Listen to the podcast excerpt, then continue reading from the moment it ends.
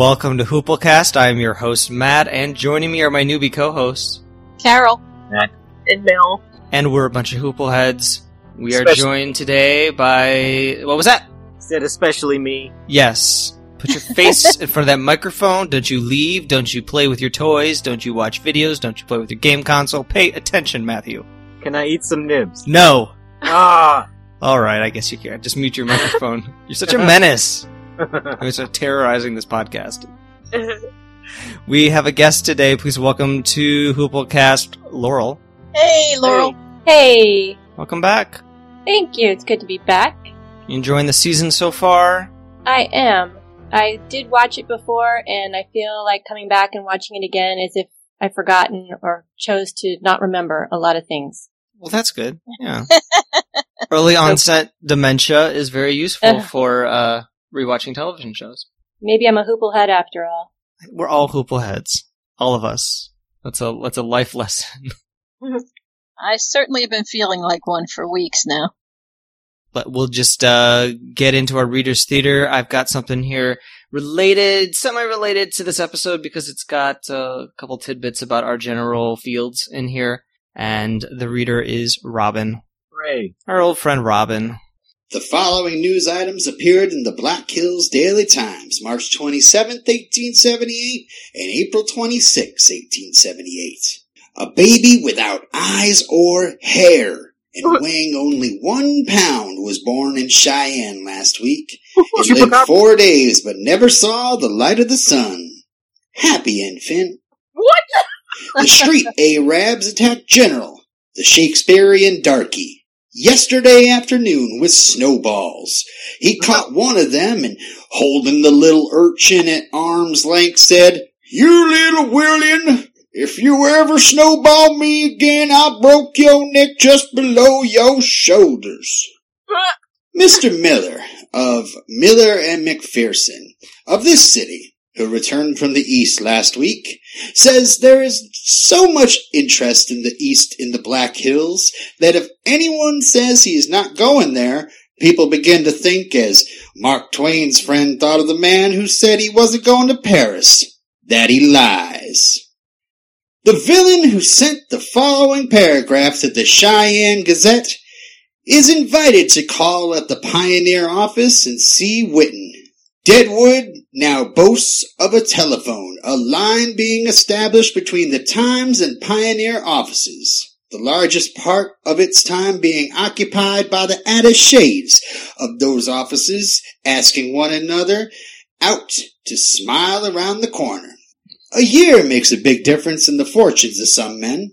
We know several who were, financially, way up last spring, but today are asking men to treat them, whom they scarcely recognized a year ago. Every dog has its day. It's the way of the world, we suppose. A cod on the general.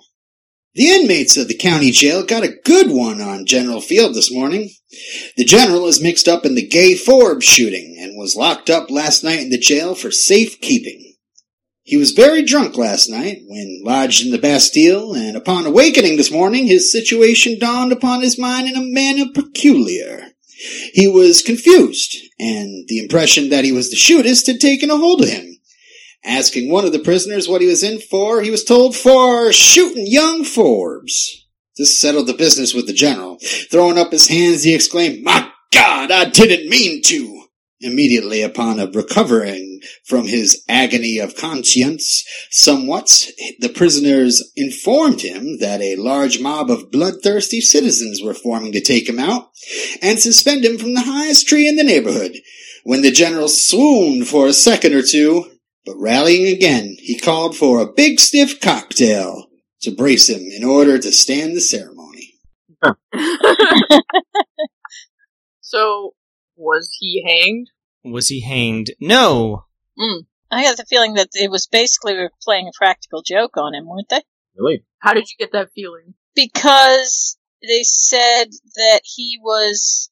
Well, maybe I misunderstood, but I thought they said that he, when he he m- misunderstood and got the idea that he was in jail for having shot the guy, but he was in the, there for some other reason, and so they told him that Oh, okay.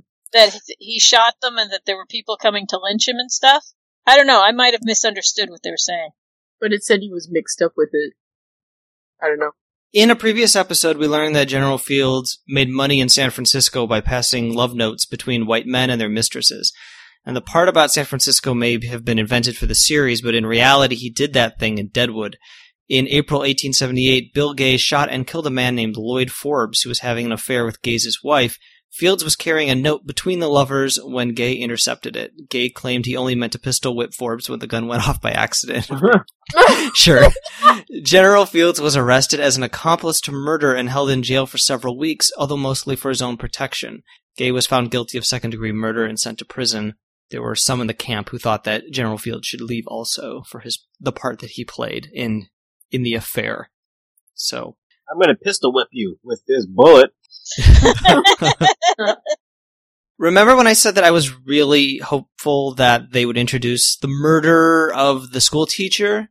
And when the school teacher played by Sarah Paulson showed up, I thought that maybe they were going to do that plot, and it turns out that they didn't. Well, her name was Minnie Callison, and she was Deadwood's first public school teacher. And in July 1878, she was murdered in her sleep. She was beaten to death, bludgeoned. Oh, wow. Rumors circulated that General Fields had been seen outside of her room that night. He was arrested, later released. It turns out the the man who put on trial for the crime was Martin Martin Cook, who had an affair with Minnie Callison. But I will read this from the Black Hills Daily Times, February 18th, 1880. This is a, a lady named Mrs. Boughton. She takes the stand. She testifies that Cook was at Minnie's house every day while the husband was in Chicago. They were partners in mining operations at the time. Mrs. Callison had told her as many as three times to tell Cook to come and see her, never knew that her husband suspected her and Cook of being too intimate. Until one evening, she left him milking the cow and started up the street for a walk. As she reached the turn of the street up at the Cleveland, someone touched her on the shoulder. She turned around and it was her husband there. He asked her to tell him the truth. She said she would. He then asked her if she had gone out to meet Cook. She told him she had not. She had forgotten the date. It was about two weeks before the homicide. And then she further goes on, Mrs. Boughton, to put all the blame on General Fields. She testifies, had heard that Mrs. Callison might have learned some secret about the Gay and Forbes affair, and that General Fields had killed her.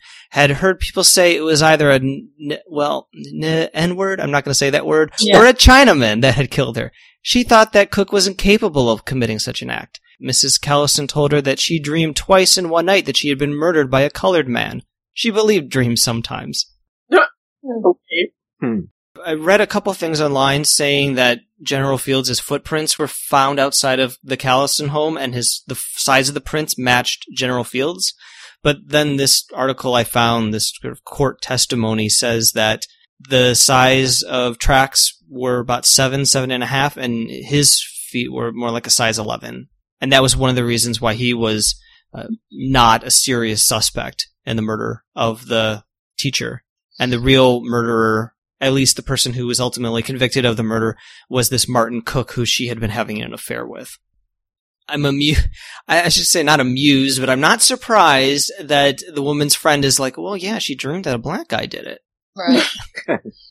yeah, and it kind of goes, you know, this story that you're talking about with, you know, General Fields like constantly being brought up as a suspect goes along with a lot of what is going on in the episode as far as, you know, Aunt Lou's, um, what Aunt Lou is trying to keep from happening to her son, and he won't listen to her.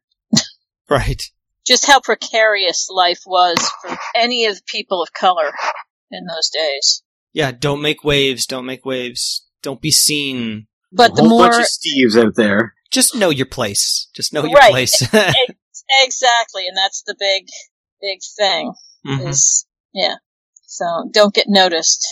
So probably already been asked, but was uh, Mrs. Bullock a real person, and was she ever a teacher? Hmm, good question. I don't remember. I believe Martha Bullock was a real person, but it was not the wife of Seth's brother. It was just Just his wife? Just his wife. Just his wife. Um, You have a child that died? I think they had children, but I don't think any of them were trampled by horses. I don't I know. read that I'd read that Martha was his childhood sweetheart, and they Oh. had several kids. Um, and then they adopted a nephew of Seth's, when he was a teenager, but I don't think there was any accident with horse or anything like that. Interesting though. And that she was a patron of the town, like philanthropic supporter of the arts, but I don't know about the part about being a teacher. Hmm. Yeah, the part about the kid being trampled by the horse was introduced into the season because the kid's parents wanted the kid out of the show. So they had to spontaneously create this plot that he would die. Yeah. So if not that, I think little William would still be alive. Yeah. Poor William. Must have been a slow news day though for the part above it. Talking about dead babies and kids being admonished. It sounded like the chupacabra was being born. A child. How could they tell he was happy? no, I think that was supposed to be sarcastic. I think it should have been said like happy infant, like oh, what a sad tale. I don't know. Oh, I see. Okay. Yeah, yeah. That- a baby without eyes or hair and weighing only one pound was born, and then it promptly scrambled up the chimney and screeched out into the night on, on leathery wings. oh my god, it's Bat Boy. They were be- very into freakish things, you know, at the time, and you know, this was a time of freak shows and and and things where you know you could um, they would do things like display um, rather grisly things, like if uh, Billy the Kid's I don't know um, trigger finger or something like that after he was killed. You know, there'd be like body parts and stuff on display. Oh yeah, in they had like Denver. they had like Thanks. uh, funerals in the home and stuff like that, and the body was on display forever. Yeah, but they Yeah. also had yeah they had it. It was a different Yeah. sensibility. So They also, I they could also they also painted eyeballs on the deceased's eyelids, and that's really creepy. oh that is creepy. Mm. Is that where the Game of Thrones got their uh, stones with painted eyes on them? Oh, maybe would make sense. But I could see them thinking that you know a child that was born you know with some uh, deformity or something it was news. Mm. Oh, did anyone watch Thursday's Orphan Black? No, Yeah, Yeah, that's what I thought of when I thought of Yeah. deformed babies being born. yeah. I hadn't really thought of that just now, but thanks for reminding me. of that visual. yeah, Well, thank you for reading that, Robin. You Thank hear- you. Thank you. You can hear more from Robin on the Defenders podcast, which he does with R. Matt and Mel. They are newbies watching all the various Netflix shows about Marvel superheroes.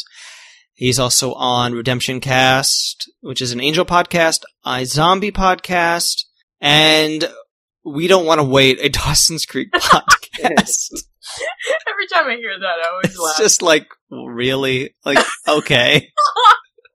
and then they have these ambitious plans to cover all the CW shows. Like, they're gonna do One Tree Hill and Popular, and it's like, okay, you're just gonna, alright.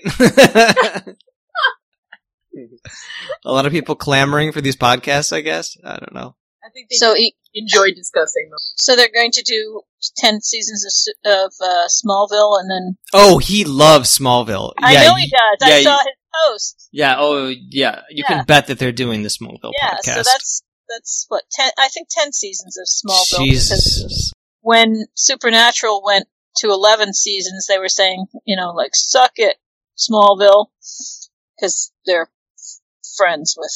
You know. Uh huh. So they were making jokes about about that. The Yeah, cast of Because the show that runs itself into the ground longer is the winner.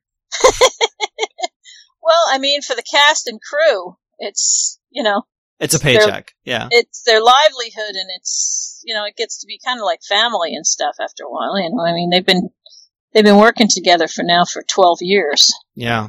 That's really something. Yeah.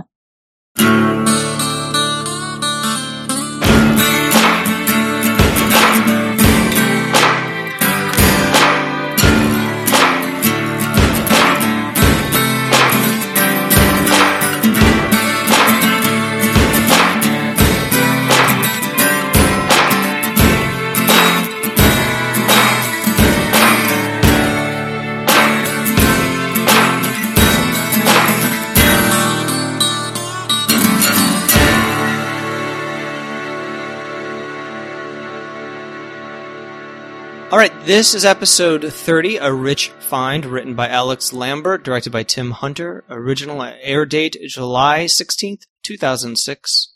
Tim Hunter, he directed a lot of Twin Peaks episodes. Did he? Yeah. Good ones, too. Hmm. I'm looking him up right now. See if he's done anything recently. Eh. Oh, he did four episodes of Hannibal. yes, this was the only episode of Deadwood. Oh, he did two episodes of Carnivàle, including Babylon. Nice. Good director. It is morning. George Hearst is in jail. He is not happy. Charlie and George Hearst met at the hotel buffet, but they were not introduced. Charlie is concerned George Hearst was kept awake by the man in the adjacent cell, the dead man from earlier. He has a knife in him. Is it George Hearst's knife? Is it yours, George? Yeah, I was really surprised that Charlie went there. He saw that he could. What can George do about it right now? Right. but then he's all worried about it later. So Yeah. he's gonna come after us, guys. Shit, I shouldn't have said that. I made a big mistake. I also like how we kept calling him George Hearst. Like, both names. Yeah. Mhm. Like it's no big deal. No other thoughts on this scene?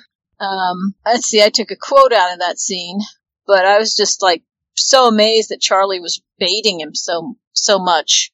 Uh, but I guess he he had his opportunity and he really hates the guy. So Mm-hmm. Was the was the corpse in there already, or did they place it in there like specifically to I don't know freak him out or something? To taunt him, I would assume. I just wasn't. I thought it was already in there, and they just happened to throw him in jail with it. Mm. and they were like, "Oh, Yeah, I think it was a happy coincidence. Yeah, Why would the corpse be in the jail, though? I don't know. They didn't bury it yet. The creek's the creek was full. didn't, didn't Seth specifically say he wanted the corpse in the last episode? Or Yeah, for- True. Okay. Yeah. yeah, This Seth. might, spec- have been why. Hmm. Yes, Seth very specifically had say he wanted the corpse, so I had figured, okay, he wanted it, and then he decided this is how he's using it. Okay. It's, I guess to freak him out or whatever. To Mm. They didn't really force an answer out of him though. Like they asked him, but he was like, eh, "Whatever, I'm walking out." So yeah, he's not gonna. yeah, Yeah, Fields is making a coffin out of a trough for Hostetler. Jane will accompany him to the cemetery. She doesn't care about appearances. I loved her in this scene. yeah, I liked her in the whole episode. yeah, Seth briefs Martha on the incident with George Hearst, and that's when there's a knock at the door. It's Al. Albert. Uh, Albert. It's Albert Swearingen. Uh, m- may I come in? Actually, uh, Seth invites him in, and they sit at the table. Uh, Martha offers him breakfast, and he's like, "I'll just take some coffee." And then she brings the coffee, and then goes upstairs, but listens at the top of the stairs. I like the way he makes it a point. I think to use language that we're not used to hearing. You know, like she doesn't ask him if he wants breakfast. You know, she says meat and eggs. Not something that you would normally say now, and I, I just thought it was a nice touch. well, they always kind of use that la- sort of language, anyways. Like it's always kind of Right? flowery. Know. like- Yeah. It They just struck struck you Yeah. particularly in this scene, though, right? Yeah, I mean because it's breakfast. How Yeah. often, you know, it's like it's such a common. We have such common language to say, "Would you like some breakfast?" Yeah, yeah. No matter how we say it, but that's just not one of the things. And I guess it struck my ear because it was such a common thing to say or talk about or whatever. Yeah. Was she just emphasizing that she had meat and eggs because it's she not was a being polite, and I I think that's probably in her life. That's how she would say it. Hmm. I don't think she was particular. I just thought that the writing was such more to remind you that this is not this is not the life you're used to. This is this is uh, Deadwood in the 1800s. Al tells Seth that the hour is wrong for him to be antagonizing Hearst so shortly after his sea creature friend has died. Expect retribution. And I think even Seth tells Martha, like, stuff's happening. Like, it's, Yeah. things are getting a little dicey here. Mm-hmm. It's cold in the Ellsworth household. Alma is combing Sophia's hair. She's very short with the poor girl who knows that Ellsworth left before he could kiss her goodnight because she always wakes because of his beard. Aw. Aw, this Oh. melted my heart. Although that's bad for her, she needs a full night's sleep. He's interrupting her REM sleep. I, I just Alma is so short with her. Uh, he didn't come kiss me good night. Yes, he did. No, I always wake because of his beard. Well, last night you didn't. shut, the, shut the fuck up. I just figured that she she really needed a fix. Oh yeah. Well, she said, you know, um, I'll take you out, but I gotta go. I gotta go. Yep. Gotta go take care of something. Yeah. think you have to go. Mommy needs her medicine. hmm Yep. Dan is up and about, although still aching from the previous day's rumble. Johnny informs him that Seth took Hearst by the ear to Utter's Depot. We're just getting kind of like some setup scenes here. There's nothing really. Yeah. I figured they were also trying to remind us what's happened and stuff. They always do that. Every following episode, they have a lot of like follow up from the previous episode. It's almost like they explain the previous episode to you. Mm-hmm. It's Yeah. it's, kind of, it's kind of odd, but it's very predictable. It's always like that every episode.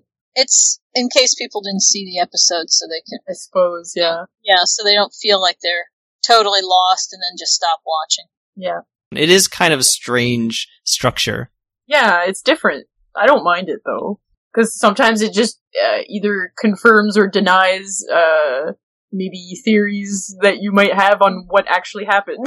you know, Mhm. Yeah. this is not always clear. So It's a good point. yeah. Yeah. Maybe he started doing that partially because there were so many people who kept saying, I didn't really understand that. Yeah, that could be. I feel like I get the feeling though that he didn't, wouldn't really care about what people would think. David Milch, I mean. Hmm. I don't know. I don't know much about him though, but I just get that feeling for some reason. And there was no acting troupe at all in this episode. Oh no, yeah, that's right. No doc- Yeah, there wasn't. No doc, yeah. And a new character. Yeah. Mhm. It's just so many people. Yeah. Well, it's a town. Yeah. He Yeah. really meant it when he said Deadwood. it's like, no, we're going to do a story about the whole town and everybody in it. Yeah. We haven't seen Soapy in a while. That's right. I thought he slipped on his soap and rode him out of town with a trail of soap bubbles. Maybe. I can't remember. There's so many characters. That was Mel's remember favorite imagination. Yeah. Laurel, what do you think of the theater troupe? In general, Yeah, in general. I like, I mean, I like Langrishe.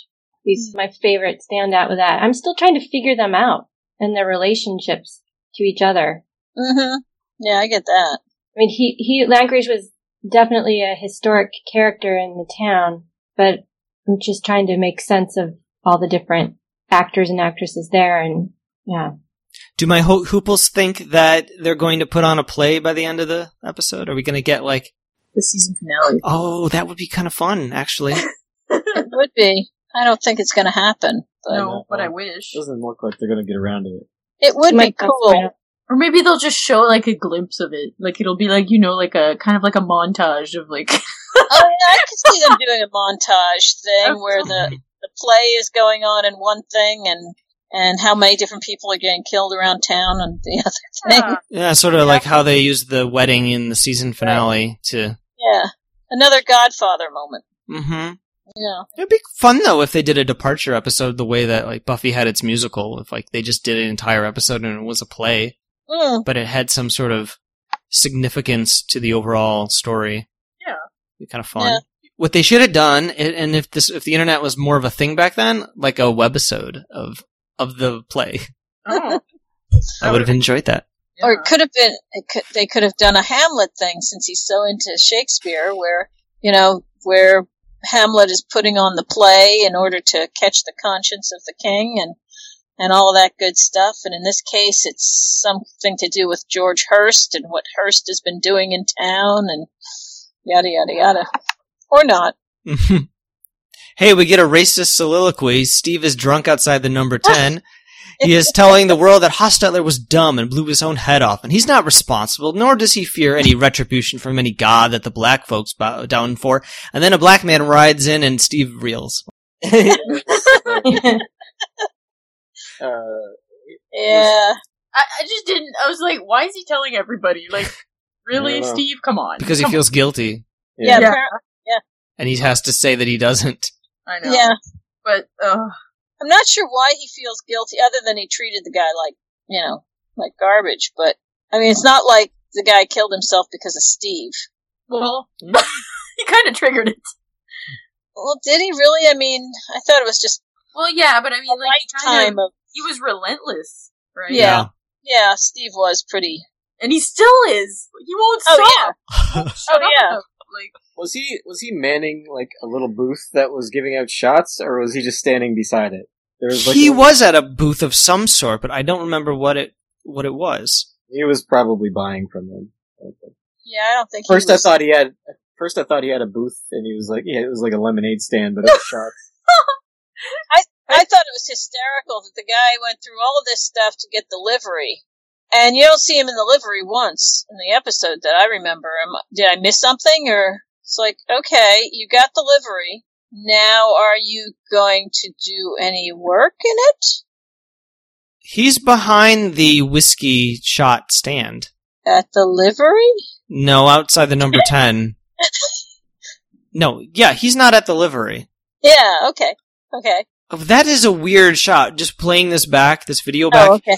Um, Harry Manning is sweeping the f- the porch of the number ten. Steve is holding onto a bottle and he's talking and he's kind of behind the whiskey the whiskey stand. But before they they show Steve, they show somebody pouring um the whiskey shots and three guys like drinking it, and then it just cuts away and where the where did the men go? They're gone. It They was a to get away from Steve. it's a very strange cut. It's really weird. I'll have to put a sample of it on the Facebook group so everyone can see. This is not the only time the show has done a weird little edit like that. Hmm. it it was kind of strange to figure out where he was before with the I mean he was outdoors and I don't know it was odd. It's got to be very difficult to have so many extras in the background that for the purposes of continuity, keeping a track of where all these different people are. Yeah, Yeah, that's one particular person's job. Right. But it's got to be a very tough job. Yeah, it's not easy. It's not easy. Especially nowadays with people double checking every frame of something and playing it back in slow motion and all of that. Mm-hmm. Like we just did. Like we do. like we do all the time. Later, we're going to find out that this black man who rode in on a horse is Aunt Lou's son, Odell. E.B. is afraid Odell will be asking for a room at the hotel and instructs Richardson to thwart the Abyssinian. uh, Abyssinian is the former name of Ethiopia. Uh, It's also a kind of cat. yes, it is. oh, Richardson was so great. I know. he likes I the, he likes the look of that beautiful name. He does. he does. I thought he just loved how how um how Aunt Lou reacted to him, and you know how much she was happy to see him and loved you know to see him and all. I just thought he was really happy for them.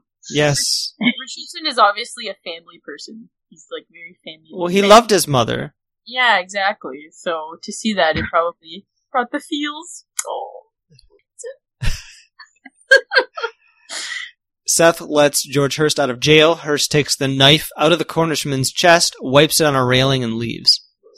Just awful. Yeah. Now that that's one of those things where it's like, okay, so now that cannot be taken as confession that that he stabbed the guy since he took it took the knife. It seemed to think uh, that It would seem you know- that way. Mm. It's certainly a power move. Oh yeah, he's you know yeah I killed him and there's nothing you can do about it, or there's nothing you're gonna do about it. And the way that he wipes the knife on their property is like, Mm-hmm. rather than like on his own shirt or something. Yep. Sort of like, I Oh, yeah. own this, I'm marking this. Yep. Asshole. Uh, Al instructs Silas to tell Cy, quote, I know why Bullock acted, but I'm not prepared to say that's confidential and privileged between me and Mr. Swearingen, who explained to me exactly. I, this scene, this is another one of these scenes where, where Al was just explaining things to Silas and, and it's kind of not confusing exactly, but I wonder like if we really need it. Yeah, I there was a bit assumed confusing stuff in this episode for me. I assumed the reason for that scene was the fact that that's not what he does when he goes in and he talks to uh, S- Cy. I mean, Al goes through the whole thing with him exactly what he wants. He treats Al as though, you know, why are you talking to me like I'm a, a little kid? And then he goes and uh, doesn't really say what he what he was told to say. Well, the point of it is that Al wants Silas to come across as simple-minded because he's trying to fool Cy. I'm not really, I don't really think it's necessary. Why? Hmm. Doesn't I don't know. I I don't know that he's trying to get him to seem simple minded. I think he's trying to confuse him. He, what I took from it was, okay, Cy, I want you to say that, um, I don't know what's going on, so Cy will assume that the opposite is true. So I want to plant this seed in Cy's head that, you know, this is true by telling him that it's not true. And then Silas goes there and he says something similar, but he doesn't say what Al told him to say. So there's like a dichotomy there and Al's plans are not quite being coming through, even with Silas. You know what I mean? Mm-hmm. Sort of. anyway, Al has got his wheels within wheels within wheels going, and he's trying to manipulate things, and he's trying to use Silas, and Silas is not exactly doing what Al told him to do. Trying to formulate in my head a way to explain Al's little plan here, and I'm not sure that I can articulate it properly, or if it's worth the time. Please, yeah. If it's not worth the time, don't do it. I don't think Yeah. it is. I don't think it is. I don't, I don't think so either, because I think, I mean, I'm guessing that it's not going to really. I'm guessing that his plans are going to change so many times, like every five minutes, because he's trying to, still trying to figure out how to deal with Hearst. So just like when he was sending Dan off, and as he's like, "Go, Dan," and before he can get to, you know, five paces to the door, he's like, "Stop, Dan, you're not going," because ch- things changed. He talked to uh, Bullock and changed his mind. Let's just skip ahead and we'll leave, we'll leave we'll leave Al's uh, machinations alone and go on to Blazanov, who's staring at the telegraph machine when Hearst interrupts. The cost of sending the telegram is a dollar twenty-five. Hearst wants to know what Merrick says about him in his paper. Merrick says, "There's nothing about you in my paper. Have you anything to give me?" Does Hearst have papers of his own at this point? Or is that just his son who does I think his son is the one who. Son. Yeah. Well, you know what? I think maybe he did have a newspaper and he gave it to his son. Yeah, I think you're right. I think you're right. Hmm. But I don't think he was necessarily all that in control of the, like, hands on. He probably just told them, you know, about himself, what he wanted to have written about himself and what he didn't. I'm gonna guess that he sent off, uh, requesting for Pinkertons or something. Mm-hmm. Oh, okay. That's what I figured too. I made a note later on when, when Al was sending Dan that Hearst could just telegraph for people, but Al had to actually send Dan to go and get people. Mm-hmm. Why can't Al use the telegraph machine? Because he doesn't have trusted people in other towns who will do his bidding. He doesn't have a network of of you know operatives in all different towns where he's got gold coming out of their ears. Hearst is really, really, really rich. I don't know, Mel, if you have a word of the episode. If not, I have a candidate. Go ahead. Hearst says to Blazanov, when you're done wool gathering, I'd like this sent. Wool gathering meaning absent-mindedness or daydreaming. Mm-hmm. That one you could probably work You out could for yourself. probably get from Yeah. context. Yeah, that one's u- that one's still used occasionally. Cy is annoyed he has to listen to messages delivered by Al's flunky. Now that he knows Leon is supplying Alma with dope, he can give that ammunition over to Hearst. He slaps Leon on the shoulder and says, God bless you, boy. I love Leon's later reaction to this. Well, okay, yeah, when he's out by the puddle. Oh yeah, yeah. Do you Man, think it's that same puddle shot in the opening credits? I think so. I think that was the uh the point of the puddle shot. Yeah, because I think it reflects the exact same thing or close to it in the opening credits. Mhm. So next time you watch the credits and you see the puddle, you just think of Leon. Yes. Charlie follows Seth into the hardware store.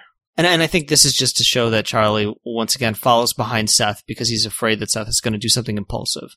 Oh yeah. He did this last season when Seth was planning to attack Al. He just sort of like Mhm. followed him around, then was like, "Oh, just stay with me. I'm getting like winded." Like, I think he's also protecting him. Mm-hmm. I think he's he's like got his back kind of thing. He doesn't know whether Seth is going to end up being attacked either. You know. this is the same thing he did for Wild Bill Hickok. Mm-hmm. Yep. Yep. I miss Wild Bill. So does Charlie So And does Jane. Jane. And Jane. I I enjoy seeing that actor in Fargo though. Yeah, Oh, he was so good in that. he was. I hope show. Carradine. Mm-hmm. Yeah. Yeah. Yeah, he's in Fargo. Yeah. Oh yeah, he was the dad, right? Yeah. Uh, Yeah. cop- Yeah. ex- oh, retired cop. Yeah, season one of Fargo. Yeah. So good. Hearst questions why Cy is meeting with him without Al's representative, because Cy has some important private news. He can put the Ellsworth claim in play. His faro dealer supplies Mrs. Ellsworth with dope, and if the quality of the stuff is too pure, the lady might meet with an unfortunate accident. How would this make the claim go in play? Wouldn't Ellsworth just get it? Uh, they have, didn't they have a prenup? Yeah. They had a prenup. So, and plus, I mean, the courts are a long way from Deadwood. So, she dies, just about anything can happen. And Ellsworth doesn't have rich relatives back east. Mm, I don't know. So, Seems like so, yeah. I mean, I'm just thinking in terms of, even if there wasn't the prenup, Ellsworth doesn't have the kind of connections so that if he, you know, if they stole it from him or something like that, he can't have very, like, he's not going to call a judge that, you know, his ex-spouse knew growing up or something like that. The deed to the claim would probably go to Sophia. And yeah, probably. Could you imagine the legal? she's easily the- murderable. Could you Yeah. imagine the legal proceedings involved in like trying to get it from Sophia and like all this stuff? Like, it, you know, it would probably that money would probably be tangled up for years. I don't know if Hearst, I have a feeling Hearst probably has lawyers who could just, Probably, Yeah. but So Alma overdoses on the laudanum, on the heroin, and then there's a scene of Ellsworth getting the news, and he grabs Sophia, and they run out to like a covered wagon, and he tries to start it with the like like turning the key of the ignition to the wagon, and it just explodes. I think, I think wresting a, something from a child is a lot easier, I guess is my point, you know, legally and every other way. She wouldn't have a lot of, neither Ellsworth nor Sophia would have a lot of, um, uh, pull or anything. And, uh, you know, shenanigans would be easier. That's my feeling, anyhow. Hearst wishes he had heard this news about Alma the day before. Recently, he has suffered losses. Then he takes Cy by the ear and lets his temper run away with him. Yeah. I don't mind watching Cy be treated like this. Uh-uh. Me either. It was actually a rather humorous scene. The way Cy kept trying to get away from him by, Mhm. you know, you can stop that now. I don't remember what he says, but He acts like it's funny or it's silly, and you, you got, Yeah. I see you got my ear there. Hey, that's great, sir. You can let go now. yeah, exactly. He tries to keep it light right. while, you know, obviously he's in pain and, Mhm. Humiliated. Yeah, exactly. But he tries to make it seem like it's no big deal. And now we get Leon's soliloquy. He is angry at Mr. T for Cy's momentary friendliness, and he knows that once Alma is dead, his usefulness will be at an end. Leon finds his way to the bank. Trixie excuses herself. Leon tells Alma that his celestial isn't in position, so she ought to make other arrangements, and this is the last she'll see of him. He is alive, he's planning on staying that way. Outside, Trixie threatens Leon with a gun, but he tells her he's no longer the lady's supplier. Then back inside the bank, Trixie calls on Alma for being high with a child in her home, and Alma fires her from the bank. I love that scene. I love Trixie. I I love the way that was written with Trixie basically every time Alma would start her holier than thou stuff, Trixie would just call her on it. Mm-hmm. And yeah, I love that scene. Your ladyship. Yes. What were you gonna say, Mel? Trixie had possibly the smallest gun I've ever seen. it's Yeah, but you know effective she- if you stick it in someone's ear. exactly. She knew what to do with it. It's got to fit between her breasts. Yeah. That's where Yeah, she she hides it- her gun. Or she had it down her on her leg like a garter. She had it on her leg. Mm. Yeah. Or in a boot. Yeah. Yeah, she had it on her leg because she put it back on the street right after, before she went back in to confront Alma. Probably the gun that Jewel got for her back in the pilot episode. Yeah. Hmm, maybe. So how how is Leon gonna hide this from Cy that he's not giving her anything? I don't I don't know what he thinks he's gonna do here. Yeah, I was wondering too. Yeah, I agree. I mean, if he stops supplying her, and they say why, then I mean he could lie and say, "Well, she she didn't want to buy from me anymore." I I guess he could do that, but I don't think that's going to fly. Hmm. So I'm not. I agree with you. I don't know what how this is going to get him out of trouble, other than with Trixie. Cy gives EB $200 to brief him on any impending actions that Hearst might take toward him. Then later, EB will take that money to Al because he thinks it's a loyalty test. but the money came from Cy without prelude or prologue. EB wonders if George Hearst is Caesar, murdering his employees for his own amusement. He begs Al, "Save, save us, save us, Al!" I like how he just like that money just ended up being in Al's possession by the end of this. Right. Yeah. Right. It, that made so little sense. You know, since when would Cy be person that would be giving him a Al loyalty test? Yeah, I didn't get that Yeah. either. That was like so weird. well, it's EB. Kind of Yeah. Yeah. Paranoia. Yeah. Yeah. Yes. EB a lot of times doesn't make any sense.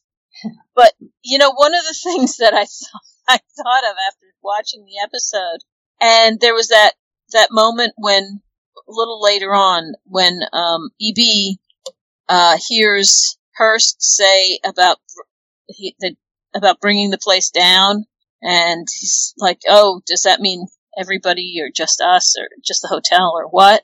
I thought, "Wow, wouldn't it be funny if because EB is listening at keyholes and everything else, that he ends up as like the key to everybody being able to defeat Hearst in the end, and you know, after being such a dope, um, He's the linchpin of the whole thing. yeah, that he ends up being like the key to to defeating Hearst or or whatever and saving the town. I don't think so, but I, it amused me to think of it. Hearst surprises Aunt Lou, who has a visitor in her room. It's only her son Odell. Hearst makes a show of inviting Odell to stay at the hotel because he has to remind Aunt Lou that it's not her place to invite men, even her son, into his hotel. That's mean. Again, gross.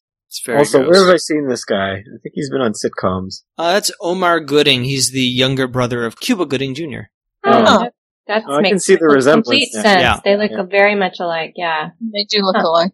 I think I remember him from sitcoms. I'm gonna look him up. He was in 57 episodes of Hanging with Mr. Cooper. Oh, maybe that's, that's where. it. That's yeah. where you saw him. 57 episodes. 11 episodes of Playmakers. Smart guy. That's the other one. Don't know that Oh. show. That was only on for like two seasons. I I ended up with just this note: How dare Aunt Lou have another person to interact with, to Mm. take her Yeah. attention? I was thinking that Hearst was jealous. Oh yeah, Yeah. absolutely. It's like she is his property. He gave her a room, and someone is making themselves comfortable in the room that he gave her. Well, you know what? You gave her a room; she should be able to do whatever she wants with it. Mm-hmm. But that's not how it works. I wonder No. what would Hearst's reaction be if it hadn't been her son. If she just had a man in her room. Ooh. Probably Hmm. worse. Yeah, oh, yeah. a lot worse. A lot worse. But even so, I mean, I thought the writing again and the acting was so nicely done on all sides that these people are walking such a tightrope with this guy. mm-hmm. And, and not just with him. I mean, you know, the, the black members of the community are walking such a tightrope with everybody in the white community, but the more power they have, the, you know, the thinner the, the, the line they have to walk. Odell seems to be the only one so far that is kind of has more of a confidence than the, the other pe- other uh, black people in the show that are more deferential. He seems to have more of like a chip on his shoulder. Probably because he's younger. Maybe, yeah. And also she sent him to Liberia. And he's been in Liberia. so He's- he's, he's- Traveled the world. And we'll talk about Liberia later. Yeah. But I was hoping so. I mean, he's, he was sent away. We don't know what age he was sent away, but he was sent out of this environment. And that was one of the things that, you know, in American history, every time we had like World War One or World War Two and we had black troops go overseas and see a different kind of attitude and a different kind of society and then they came back you know, after they had fought for their country or they'd done this or they, you know, done these responsible things and been told, okay, now you're little kids that can be slapped down whenever a white person feels like it. You know, they haven't, you know, there's, they've come back with a different attitude. Mm-hmm. Although actually it is Odell who says to his mother, "Are you sure it's okay for me to be in this room?" And she says, "Of course it is, because uh, George Hearst said, you know, this is your room. Stay in my hotel. Like he, he's always so nice, and you know, Aunt Lou, and you're my Aunt Lou, and you make me cobbler, and you shine my shoes, and and stay in my hotel, and and and they laugh about it. And then he Mhm. shows up, and he's like, "What is this person doing in your room, Aunt Lou?" And Yeah. I was I was kind of curious whether it was that he was in a bad mood or that he had overheard her talking about him and that put him in a worse mood. And that's why he was so mean about it. I wasn't sure. I think he overheard her talking about him. It just it seemed like he was right there when they were having that conversation. Yeah, exactly. And she looked like she was afraid that she got She was caught. Startled. Yeah. Oh, they immediately shift their eyes downward. They don't. They don't look at him unless he speaks to them. Like Odell is looking at the floor until he, Mhm. till Hearst addresses him, and then he looks up. It's so sickening. Yeah, and I noticed too that she changed her speech pattern too. Mm-hmm. hmm Oh yeah, yeah. And and the thing is, I mean, Odell, even though it's like part of him knows what he's what he needs to do, the other part of him is just so sure that he's you know that he knows what he's doing and that he can he can whatever his little plan is with this whole thing with the gold. Oh, it makes me so uncomfortable. Yeah, yeah. Charlie recaps the events with Saul and warns that Hearst is going to come for them. If Seth were Wild Bill Hickok, he'd act first. Go to Hearst's operations, entice Hearst's men to follow them back to the camp where Cy and Al could gun them down. Meanwhile, Seth could take care of Hearst. Saul, Saul is a little shocked. He says there'll be nothing left of the camp. Charlie warns him it'll be worst if they let Hearst act first. Yeah. That's some plan Charlie's got. Whoa. What does he think Hearst is going to do to the camp? Just actually completely destroy it? For real? Or just Well, kill he, the people he doesn't like? Or Again, they go into covered wagons and they blow up. I think Charlie figures that Hearst is going to kill them all. And, you know, there might be a camp left, but it'll be under Hearst's total control and none of them will be alive. Yeah. To see it. He's totally gonna just be like, uh, like The Shining, just like hatcheting his way into people's homes, like he did to his uh, hotel room. He's just gonna. Yeah. That's how he's gonna kill people. I don't like this wall. hey, this is my house. it's my But- house now. In a way, that's kind of, when you just said that, it's like, all I could hear him saying was, you know, I don't like this town, so. yeah. no, he really hates it here. He hates all these people and their opinions. Mm-hmm. Yep. How dare they have opinions? How dare they want to have like their own lives and not just do whatever he tells them to? now that he's encountering uh, Aunt Lou's son, who will likely have opinions as a black man, I don't think he's gonna like that very much. Because he already said he liked black people better because, you know, they don't have opinions. They're just there. Mm-hmm. right, they do what they're told. Yeah, exactly. I mean, the big question in my mind is, I mean, is Odell just trying to get noticed by Hearst to get some kind of position in his organization by telling him stories about Liberian gold fields? Yeah, is he actually going to try to get some Yeah. in gold? or is he trying to play a uh, a scam or something Yeah. having That's to do with Liberian goldfields? Exactly what I'm wondering too. Yeah. It's got to be a scam. Either way, honestly, it's really dangerous for him to just even be even be trying to get a position with Hearst.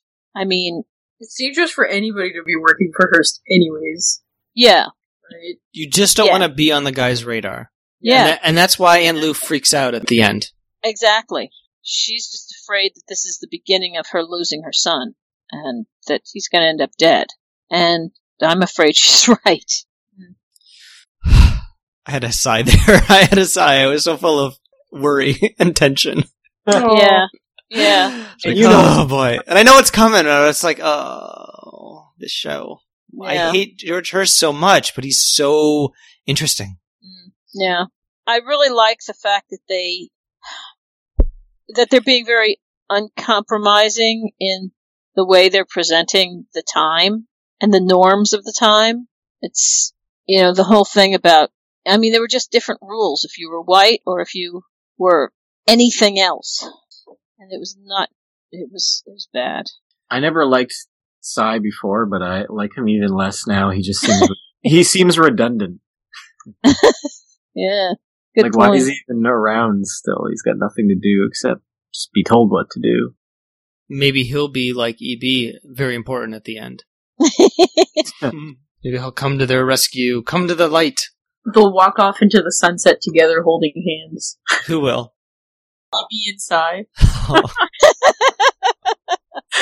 They'll find each other in the end. That'll be the end of the montage. The Just theater walking out montage. happily. Skipping into the rainbow. That's the fi- How did you know what the final shot of the show would be? I'm just that good. Very perceptive.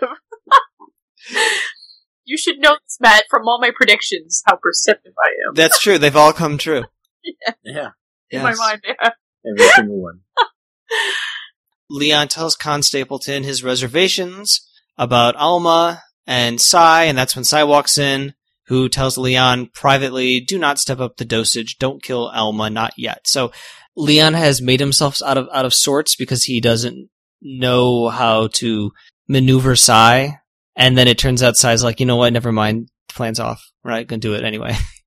At least the plan's off for right now. I mean, so he's still not off the hook, but what exactly is he supposed to do at this point?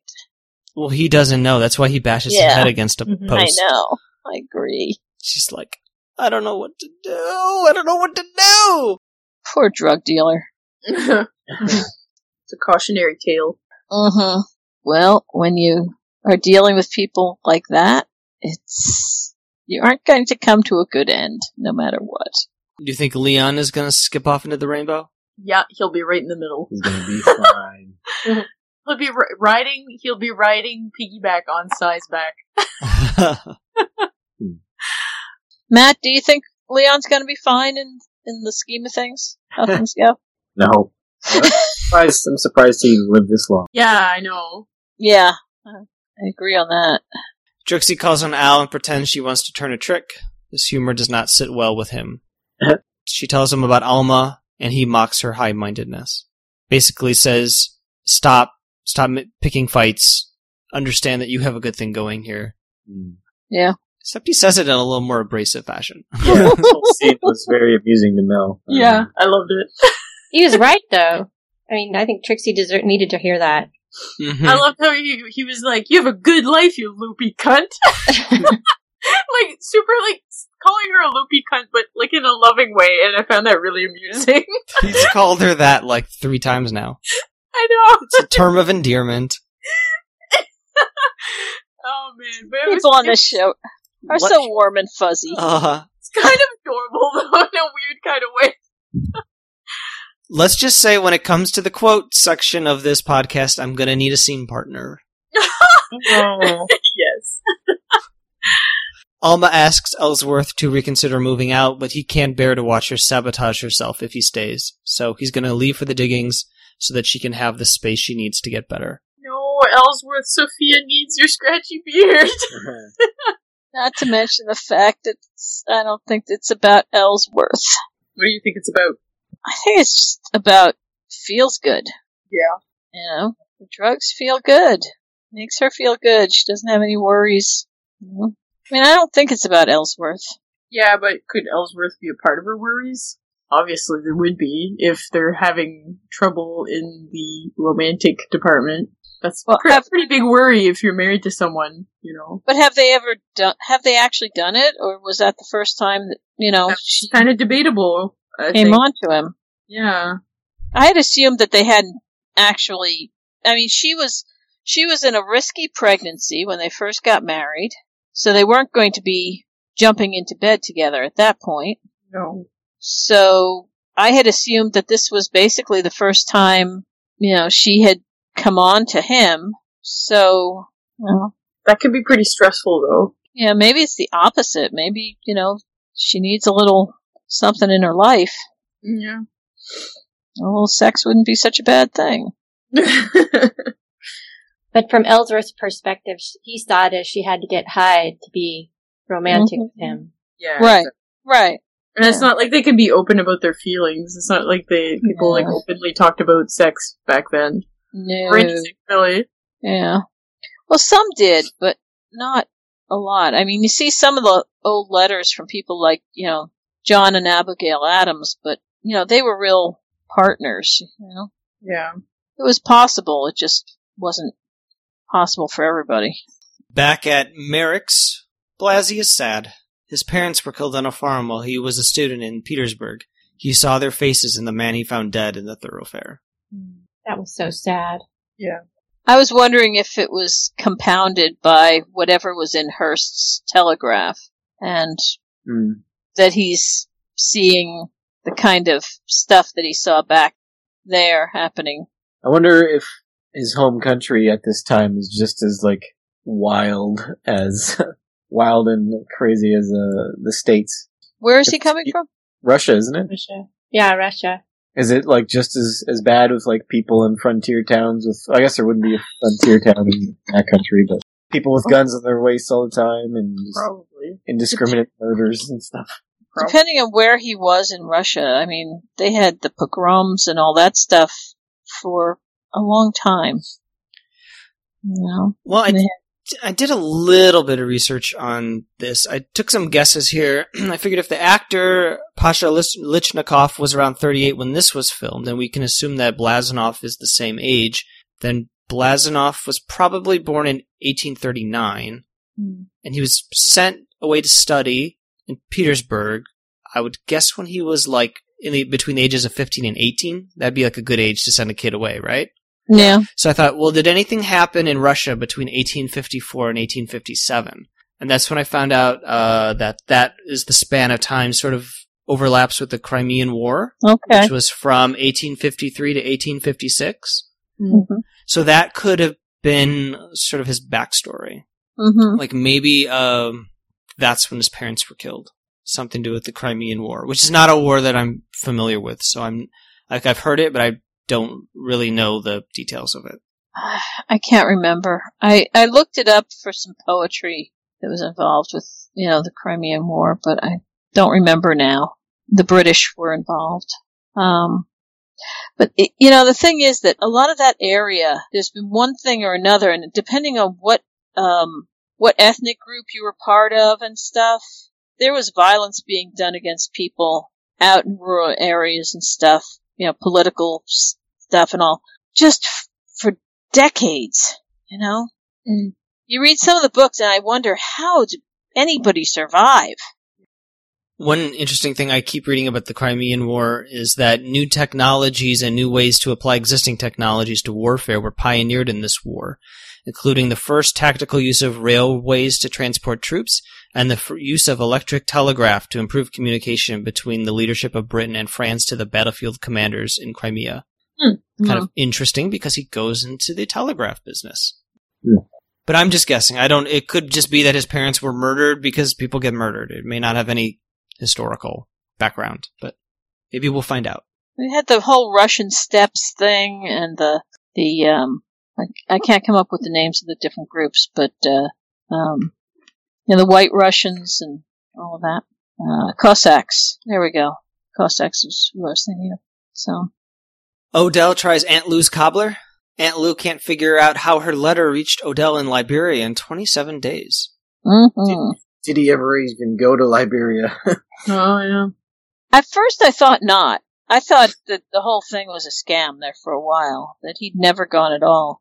But then when he started, you know, getting real, like, bitter about what Liberia was like, uh, hmm, sounds a little bit too coming from the gut. Unless he was somewhere else and he was just using his experience someplace else and putting it on Liberia.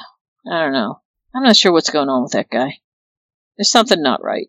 Yeah, he goes on at length about Liberia, saying that there's no work for Americans because the field work is done by the Africans, though they are lazy. The Americans used to steal off the Africans, but the English put a stop to that. The air is so hot you can't breathe. Everything is dry. He hates the air. hates the breathing in and out. He hates Liberia. Yeah. He sounded a little like Steve, which I think was part of the point. That's why I was a little confused by this. I was like, he's trying to get Hearst to go. It sounded to me like he was trying to get Hearst to go to Liberia, but I felt like he should know that if Hearst goes there, chances are that Aunt Lou will also go. So is he trying to send his mother to a horrible place? Is that what he's trying to do? Like, I- got the feeling that he was blowing smoke for Hearst because he has an ulterior motive. He wants to set himself up as like somebody who really knows gold mining. Gold. Hmm. He may have found gold. Would he lie to his mama? She asks him, "Is there gold there?" And he says, "Yes, a rich find, mama. Praise God." in uh, yeah. In Liberia, sarcastic. Liberia, they called me the other boy the Earth talks to. he is so up to something and his mom knows it and it I felt bad for her. yeah. What there is in Liberia, lots of rubber plants, rubber trees. That's where the the largest plantation of rubber trees is, and it's owned and operated by the Firestone Tire Company. Hmm.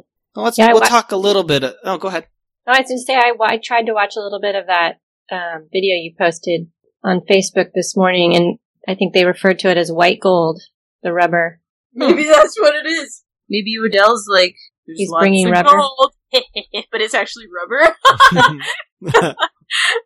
Uh, so Hearst would go to Liberia and be like, "Rubber, damn you, Odell!"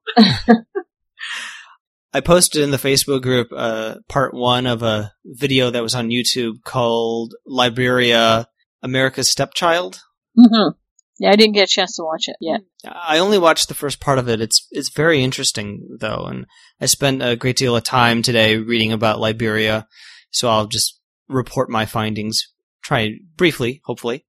Liberia is a country along the coast of Western Africa. It began as a colony for freed American and Caribbean slaves in 1821 and proclaimed its independence in 1847, becoming the continent's first republic.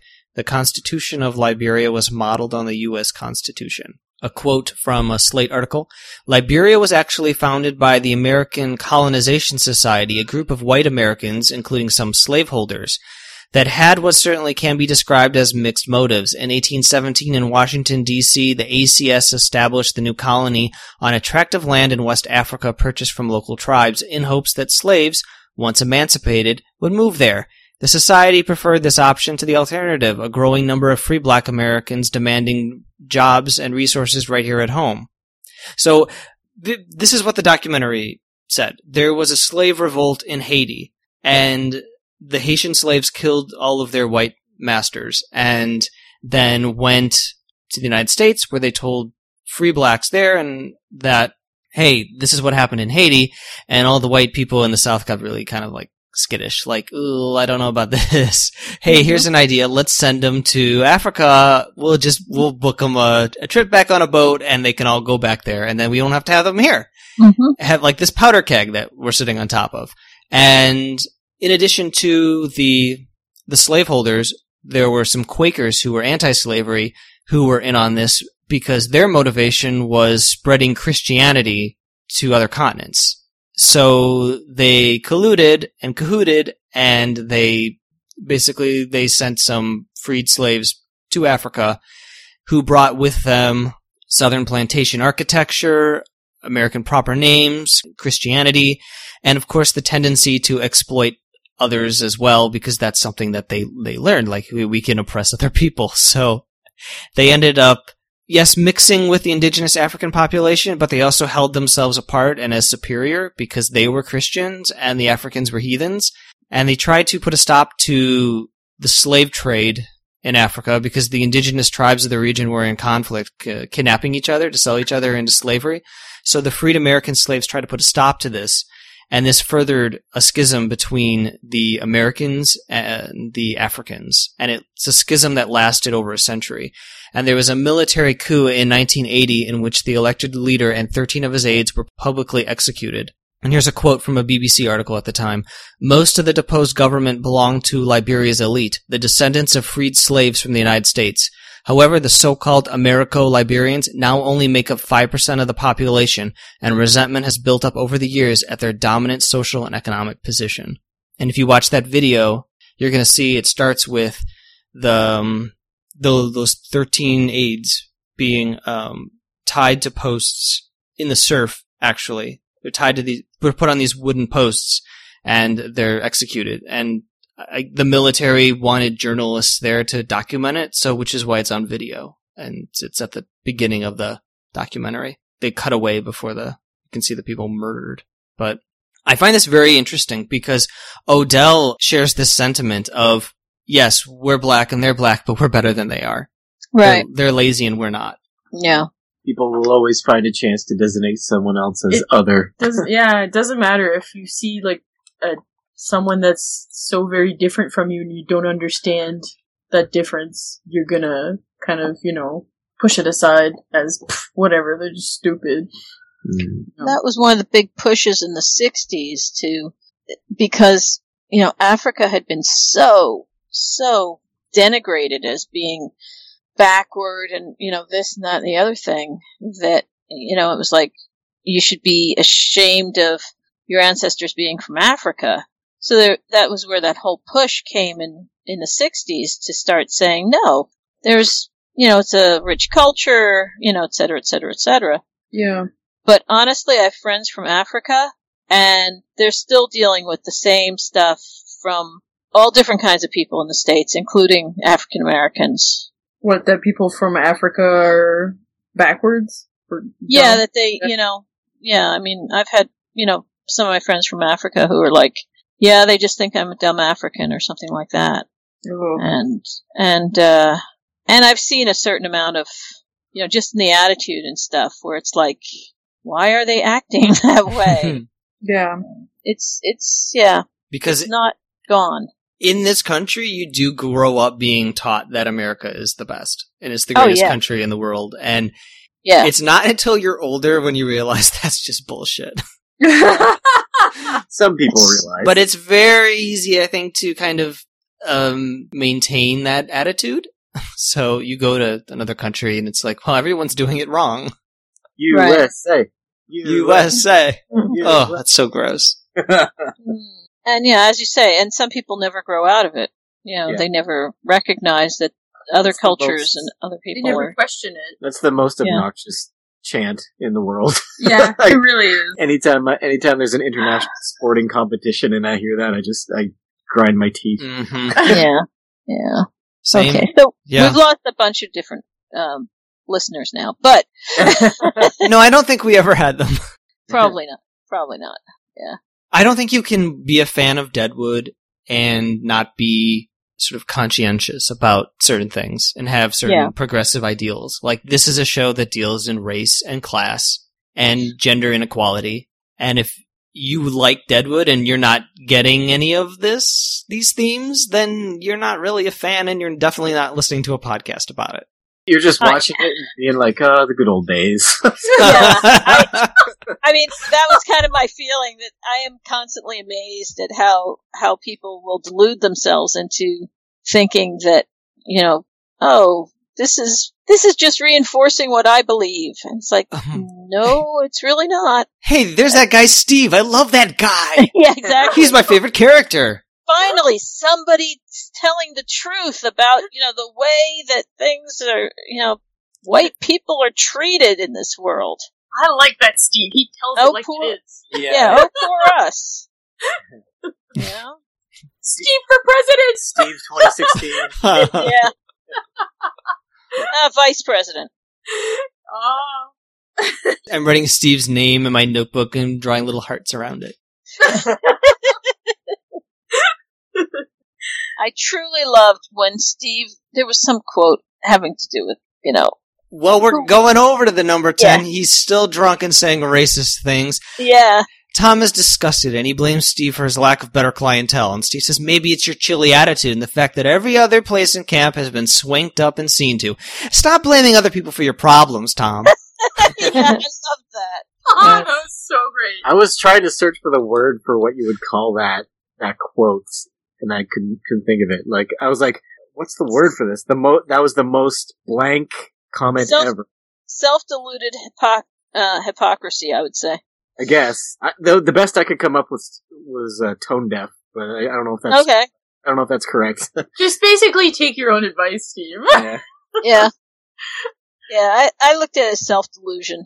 You know, he is he isn't looking at himself at all. I love Tom Nuttall in this scene. That's pretty great. He kept like just moving over further away from him. Like you're so annoying. Shut up. Now, Tom, it is your saloon. You can tell him to leave if you want to. You really should have.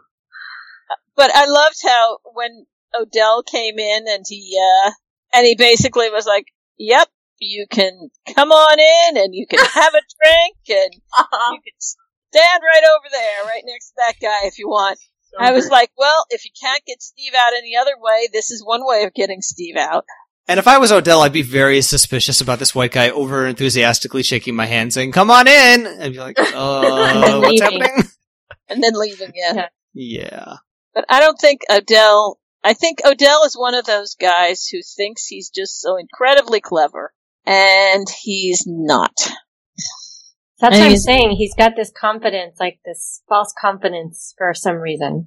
Yeah, yeah, he's got an ego that is going to just get him killed, and that's what his mother's worried about. You can even see it in the way that he dresses and carries himself. Mm-hmm. Mm-hmm. Hearst is annoyed that Odell has not shown up for dinner. Aunt Lou looks downward and runs past him. She asks for directions to the livery from EB. He points because he can't assume she knows left from right. she comes across Jane Oh. and Fields returning from the cemetery. She begs General Fields, please save my son. Yeah, when he pointed in the direction, I was like, "What? He's not going to make a comment?" And then he did. first. I, again, it's just, they did such a good job with so many things in this. I mean, the fact that she would go to the only black person that is in town. I mean, she doesn't know this guy at all. And, but he's, he's the only one that she can even ask for help, even though she doesn't know whether he would be any good at anything. But she can't go to somebody who's white because she has she has no reason to have any expectation that anybody who's white would help her. hmm And this explains why we had that scene in the previous episode of her giving food to Fields, Mm-hmm. just Yep. to establish that they know each other so that this can pay off here. And that he owes her. Well, He does. I mean, she gave him food.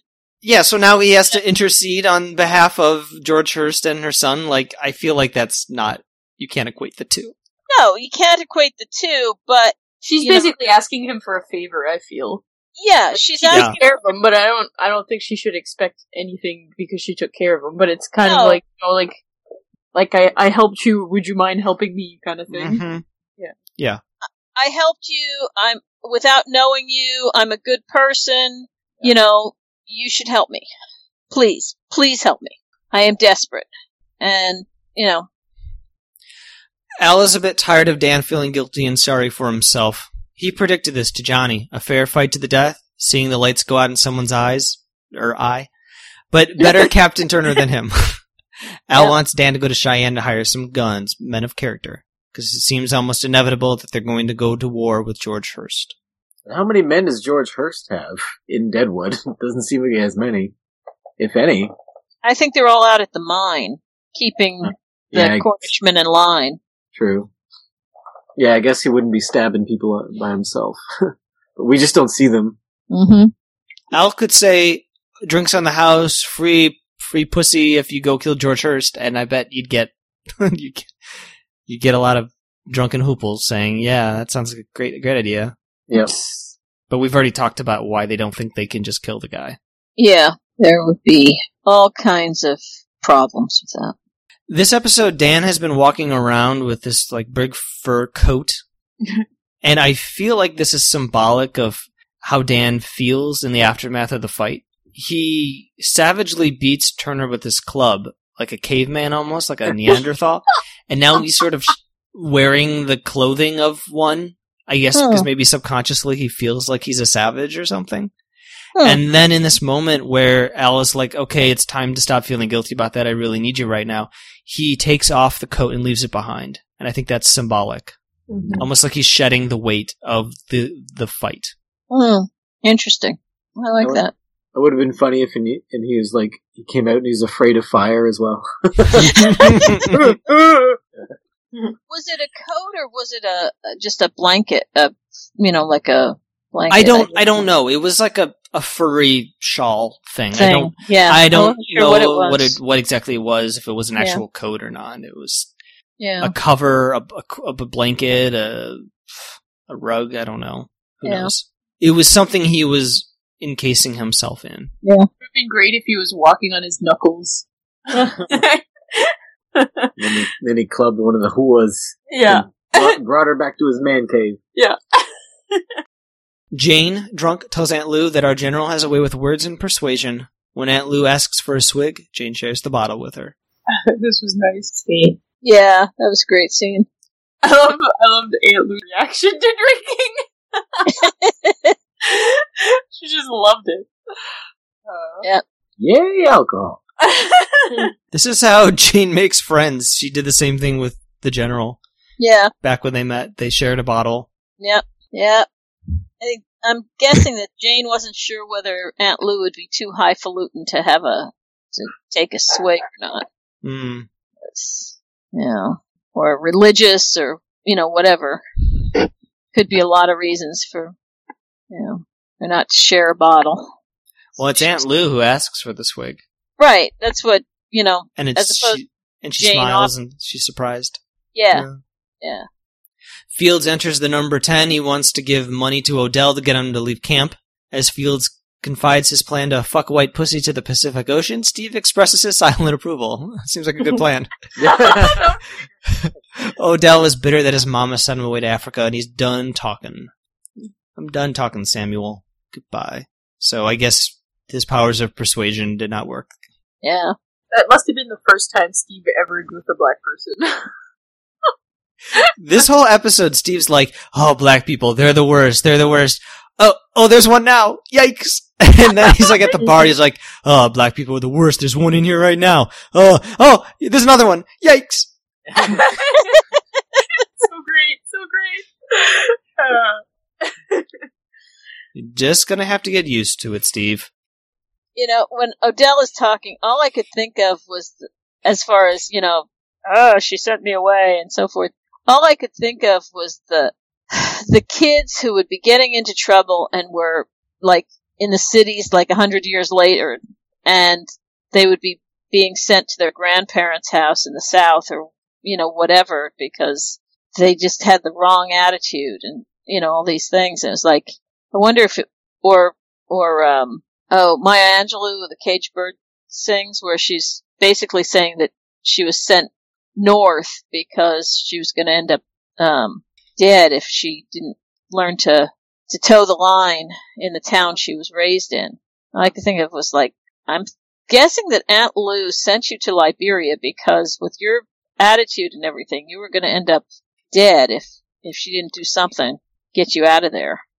This is a popular theme in fiction of the parents who send their children away because they want their kids to have a better life, and the kids are like, "But you abandoned me. I would have rather just been with you." hmm I'd rather just grow up in the trailer park with you. You're speaking from personal experience. yes. In her case, I'm thinking that uh, Odell might not be alive right now if she hadn't sent him away. Well, I don't know. Maybe he got cocky because he went to Liberia and he thought that he was better than everybody. Maybe. That's absolutely possible. Now it is dusk. At the hotel, Hearst asks Richardson what he might know of last night. Richardson knows nothing.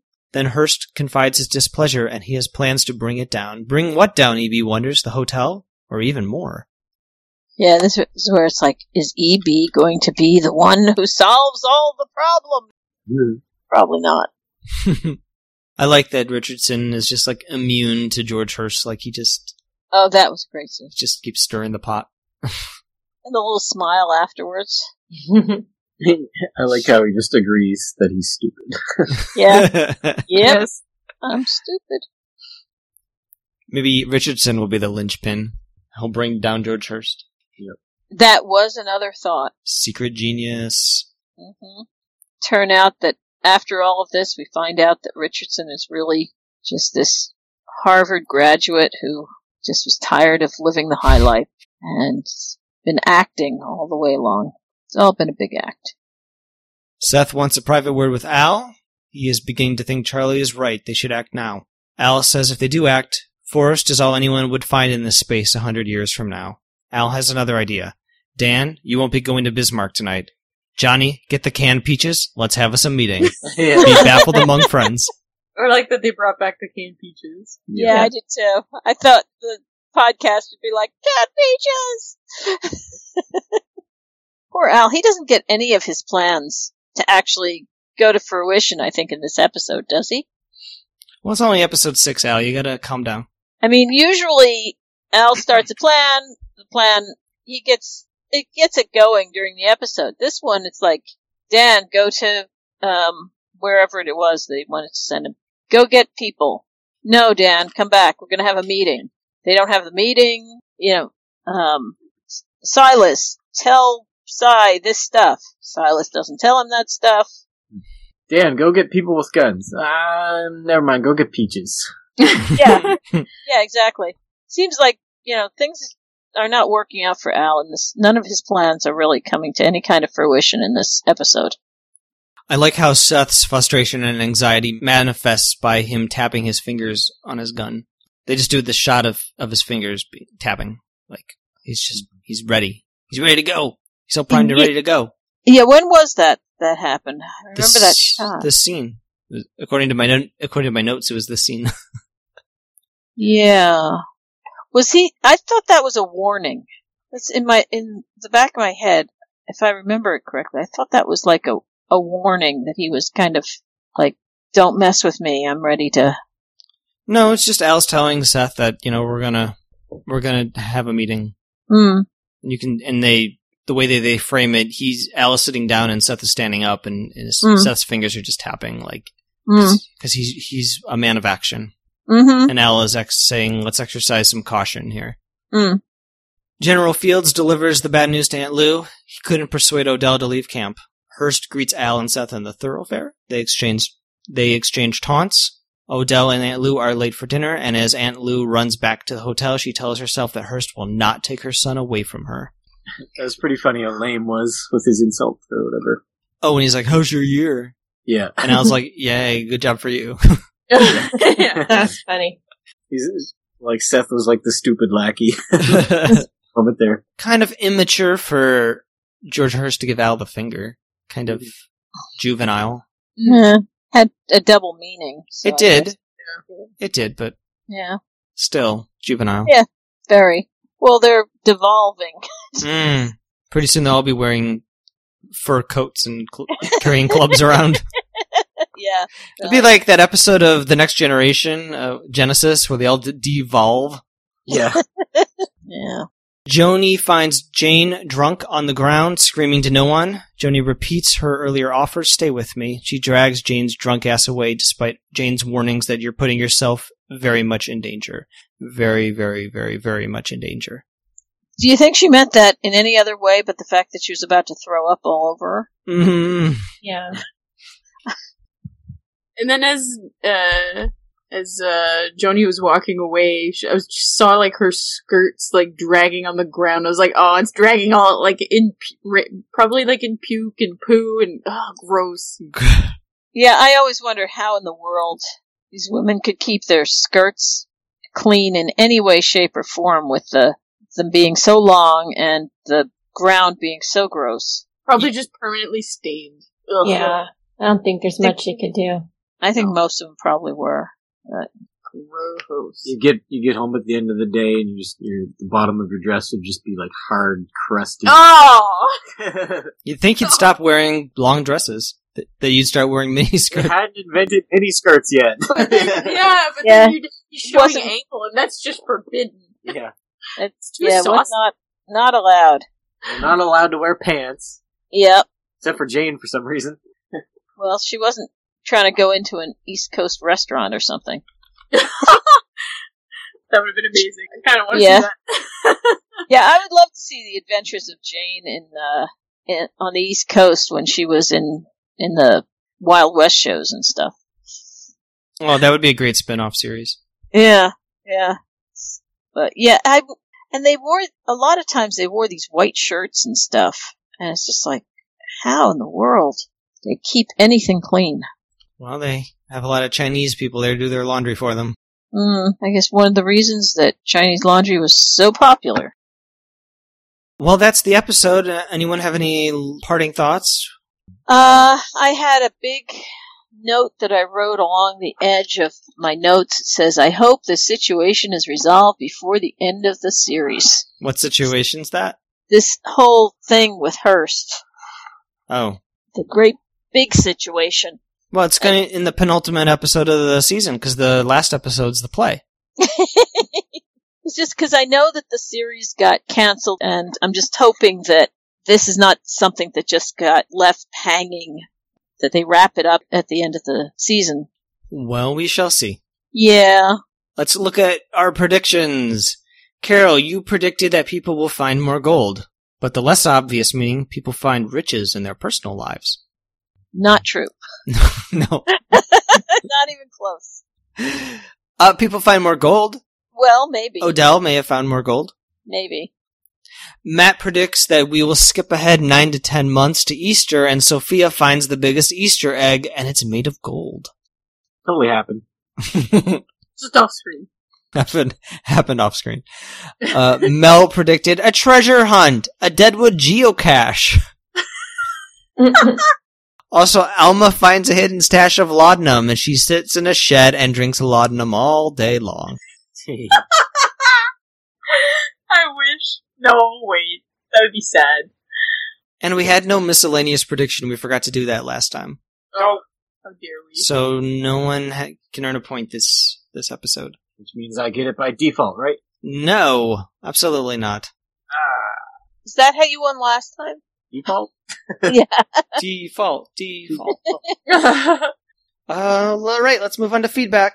We'll start with Harold's feedback. I will have Laurel read this one if she doesn't mind. I do not mind. Good, good answer. I'm saved. Considering that this one is one of those episodes that is mainly concerned with the fallout from the previous episode and setting up future ones, it maintains a lot of tension, mostly centered on three questions. What is Hearst going to do next? Will Alma get off the stuff before something catastrophic happens? And three, what is going to happen between Hearst and Odell? I think this is my favorite season of Deadwood in large part because Hearst is the big bad, something we really haven't seen before and he's ratcheting up tension for almost everyone. Whatever was in that telegram obviously reminds Blazanov of some very dark times, and his chokehold on Tolliver is a metaphor for what he has planned for the rest of the camp. So Hearst would have Alma overdose if only he had this information one day earlier.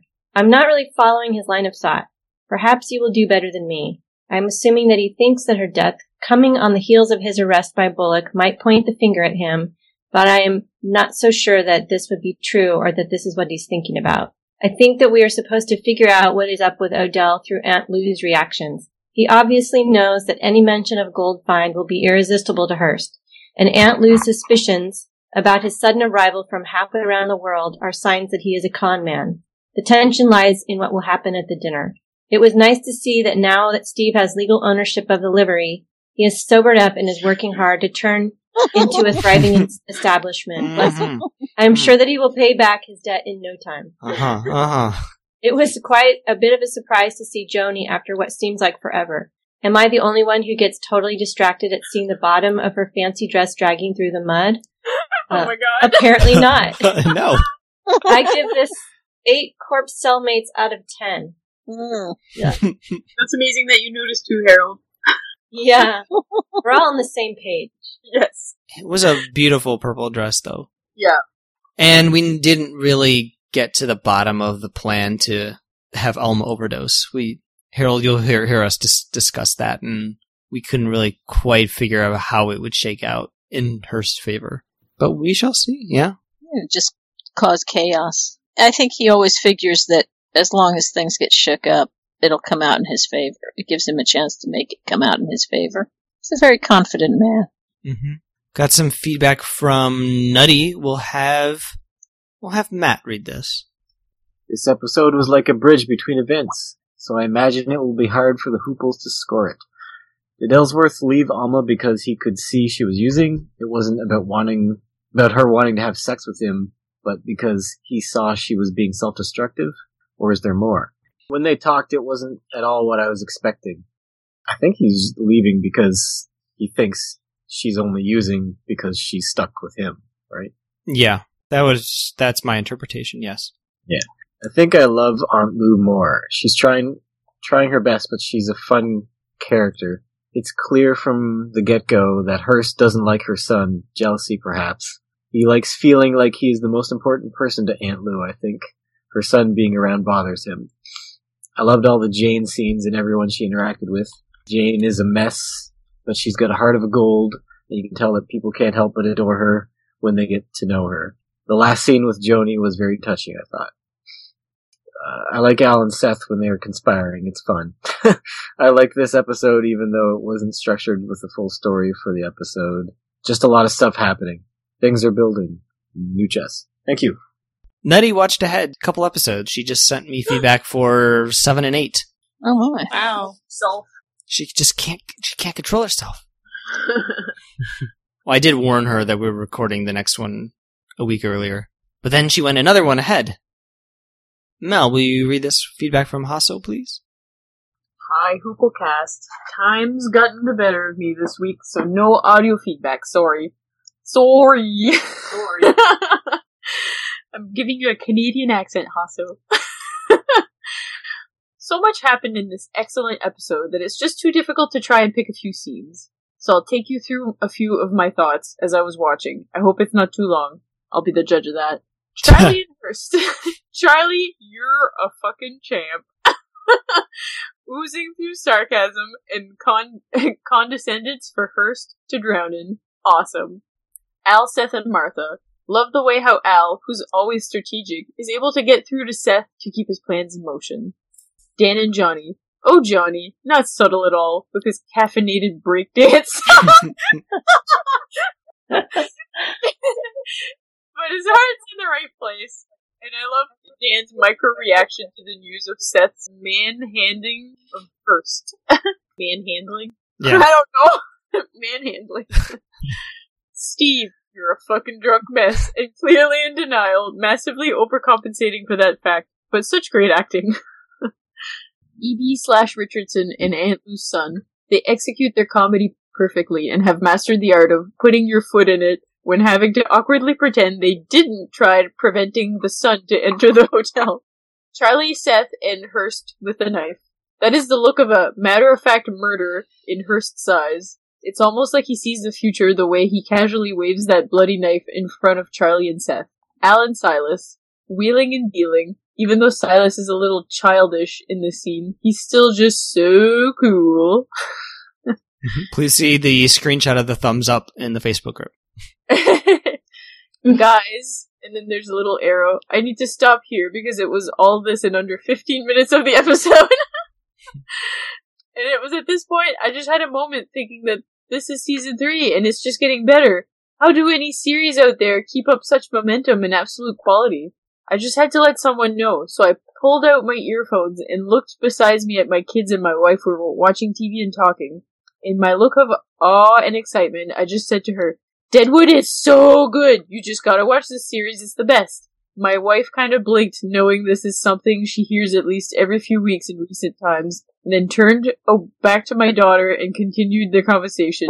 Aww. Sorry you got ignored, Hasso. Hasso's just in his own little world. Someday they'll know, they'll know, uh, the true awesomeness that is Deadwood. Um, and anyways, he says, uh, me still in my state of awe, just put my headphones back in and jumped straight back into Deadwood world for more. So I'll just have to leave it at that for now, otherwise this email won't end. I give it a, this episode a 9 out of 10 caffeinated breakdances.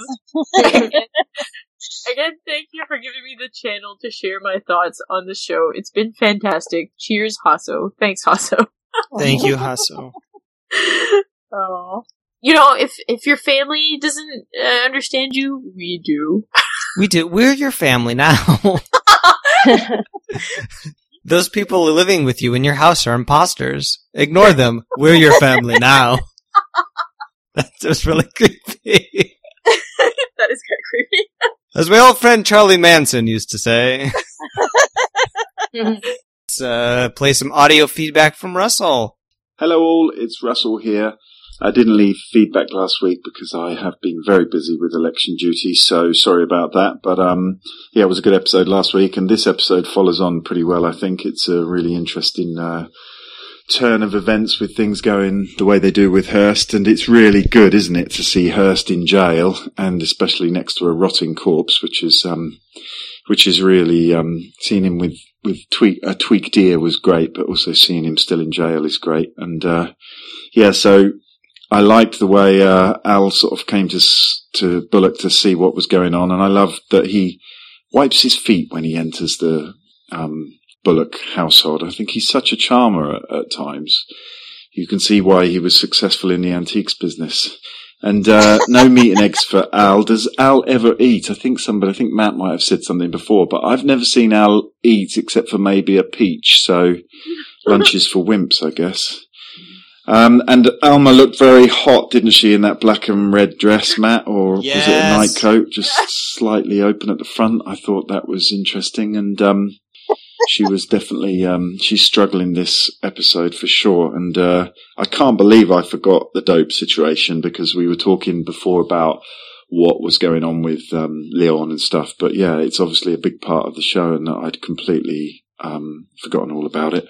And I think is Johnny really happy to see uh, Dan on his feet, or is it that he is um, just high on coffee? Because it seemed a bit of both, really. And it was great to see Jules, even though just briefly for a, a breakfast delivery.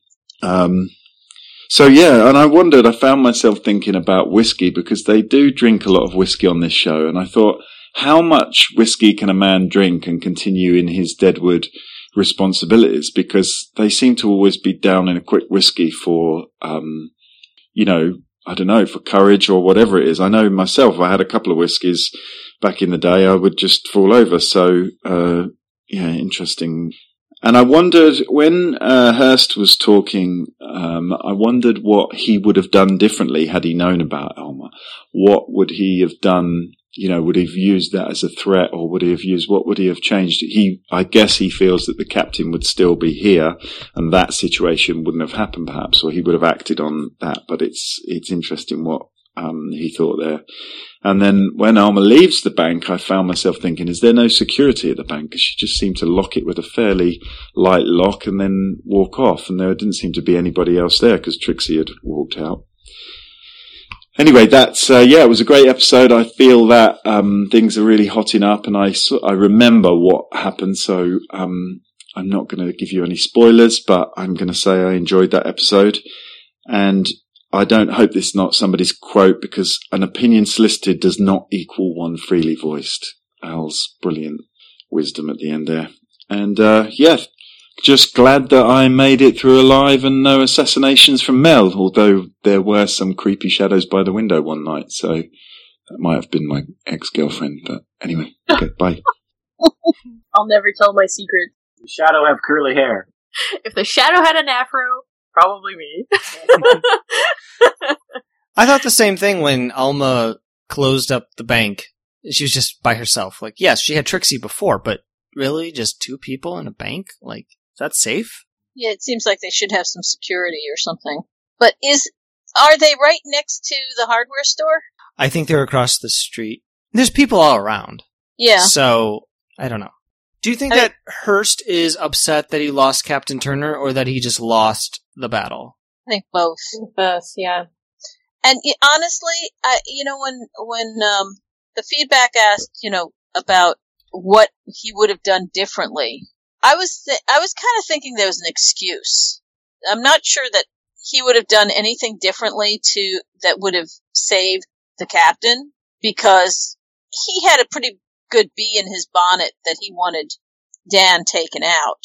But in his head, I could see him like saying, "Oh yeah, that would change everything," and I'm not sure it would have changed anything, even if he had moved against Alma. Well, thank you for the feedback, Harold, Hasso, Nutty, and Russell. Thank you, thank you. Yet another week with no feedback from Will. I know. We're Will? What the fuck, Will? on uh, corpse.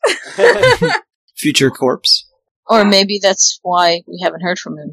Yeah. Mel, what have you been up Oh. to? Mm, it's Don't my k- secret. Don't kill him yet. He's Mel. supposed to be our guest for episode eight. Oh, okay. Oh, the thing about the dance thing, the caffeine dance? Mm-hmm. I didn't see the note before, but I had a whole note about that whole thing. It was like, does Dan really look like he wants this energetic, hi, good morning, how are you, sort of thing? I thought Dan was just going to pistol whip him in another second if he had the energy. Well, he looked at him with a like, "Shut up, just Yeah, shut up right now, exactly. please." Johnny, your your lack of any kind of intelligence is showing right here. mm-hmm. It's a wonder that boy's still alive. Let's get into our episode ratings. Laurel, please go first. I think Nutty said it that it might be hard for us to rate this um, episode, and I felt that way. That it was hard to give it a rating. It did feel like it was kind of a breather, like something connecting what happened last time to what we're going to see next, and seemed in some ways to move quietly. Um, I has I'm on the border of giving it a seven point five or an eight. I'm not sure, and uh, I thought that I have Cornish mining relatives, so I think that keeps me really engaged in finding out what's going to happen with this this miner, this recent, most recent miner that was uh, murdered. So I guess I w- I'll I'll probably end on the higher end with eight spasms of fucking sex interest, courtesy of a Con Stapleton. Was that this episode or last episode? Wasn't it? It feel I felt like it was the beginning of this, but maybe I'm wrong. It was the last episode, I think. Can But- still We'll count? let, we'll let you have your rating. Thank you. Yeah. Gosh. It's just pretty great. um, Carol, why don't you go next? Um, I I like this one more, though it is difficult because you know there. It's true that it is another yet another episode that seems like it's a bridge between one and the other, but but I felt like um there was just a huge amount of tension and and more just going on, and even though not much of it was resolved, pretty much none of it was resolved. I still somehow it still worked for me better than than some of the others. Um, as far as that goes. A disclaimer here. All of these are really good episodes. Yeah. the whole thing is really good. Um, I'll go with uh, 8.5 out of 10 swigs of Jane's bottle. Okay. Nice. Matt, how about you? yeah, we started getting into Al and Cy and her located storylines again, which I never liked, but I still enjoy watching the show even if I don't understand what's happening all the time.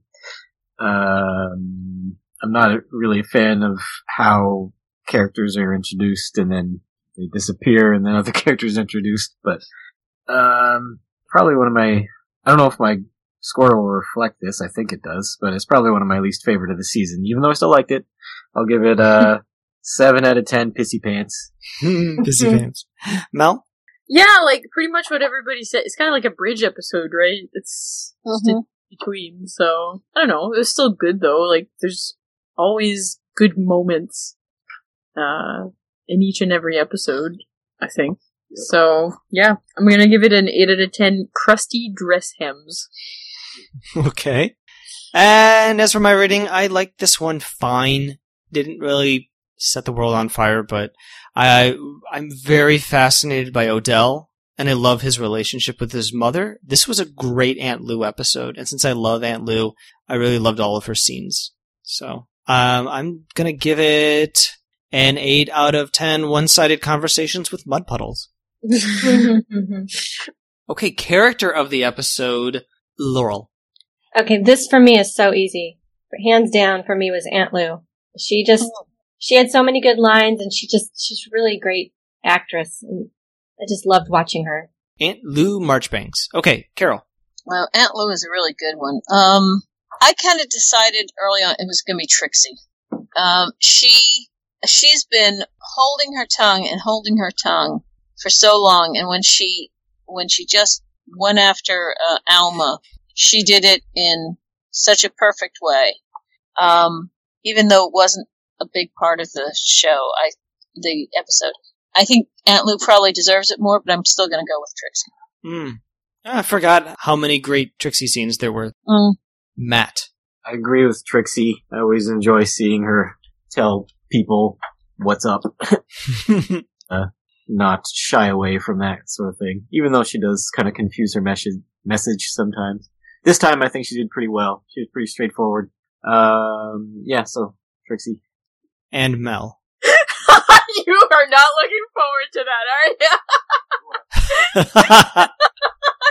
and no. and time time to get on the roller coaster experience that is getting information from Mel. I'm sorry. I uh I'm gonna pick Jane. Wow. Okay. I'm I'm amazed. Not because you picked Jane, but because you settled on a person within a minute. thank you, thank you. Um I'm gonna pick her because despite her drunken, pissing her pants ways, she is still a shining specimen of humanity. Okay. you know what I mean? She's still like, you know, she accepts people for what who they are. It doesn't matter to her, you know, like Absolutely. she's just such su- such a friendly, hap- like not happy, but like you know, just she everybody she treats everybody the same pretty much. And I like that about her. I love everybody. Ex- Excuse my barf. Watch out. I I was going to pick Aunt Lou because I absolutely loved her, but I've already said Aunt Lou this season, so I'm going to spread the love a little. I'm going to nominate Trixie because she was also on point. And She was in basically two of my favorite scenes, very favorite scenes. So one point for the loopy cunt. Okay, quotes. Laurel, guest right. Say you get to go first. Okay, I hope this is from this episode. Oh boy. Swell. this is Al. Swell, stem to stern. The place. He walks in Bullock's house. Yeah, Oh yeah, that's So uh, his delivery was great. I just love that he he adopts a different persona when he's in Martha's presence. Like I'm in the presence of a lady, Yeah. just like when he put on a suit when he went to visit Alma. hmm We'll go with Carol next. I have a lot of them. Um, I will no longer be requiring your services. Alack, and I had hoped to work here forever. I love the alack. Mel. uh, Matt had, was going first, so go ahead. Matt, tell Okay, Matt. Matt you can- may go first. Uh, question I wake to in the morning and pass out with at night. What's my popularity with my fellow white people? yes. Yep. That was that was the one I was looking That was so good. for. That's Jane. yeah. Okay, Mel. I gotta find my quote now. All right. Sorry. Okay, well, I'm gonna pick this Johnny quote. You go ahead and drink that. That's at least my third damn cup. I'm jangle nerved already. Let me go on and get shaky handed, pop my foot on the floor like I'm listening to banjo music. That's the one that Mel was just looking for. That's alright. I'll find another. people are fucking people, and that is fucked up. you don't know what the fuck I'm talking about because you don't know people. I know people, and I know the way they fucking operate. Any other quotes? Carol, you said you have more? Yeah. If I'm to go, I'd as soon get started before the darkness. Going means the darkness is upon us. Well, it's very ominous. Mm-hmm. That was Al. When he told Dan not, well, told Dan to go. I have another. Okay. I don't understand. You wouldn't. You're too fucking healthy minded. That's from last episode. Damn. From one for two. Um, pretty much all of them are, are ominous. Um, oh yeah. Hearst had no particular connection with Mr. Hostetler. Their names both begin with H. yeah, the the rare moment when Seth was being funny. Yeah. Seth told a joke. But you notice he, the only time we've ever seen him tell a joke was with, uh, Martha. Mm, I don't think we've ever seen him tell a joke with anybody else. I have a quote. Okay. Hurry up, Richardson!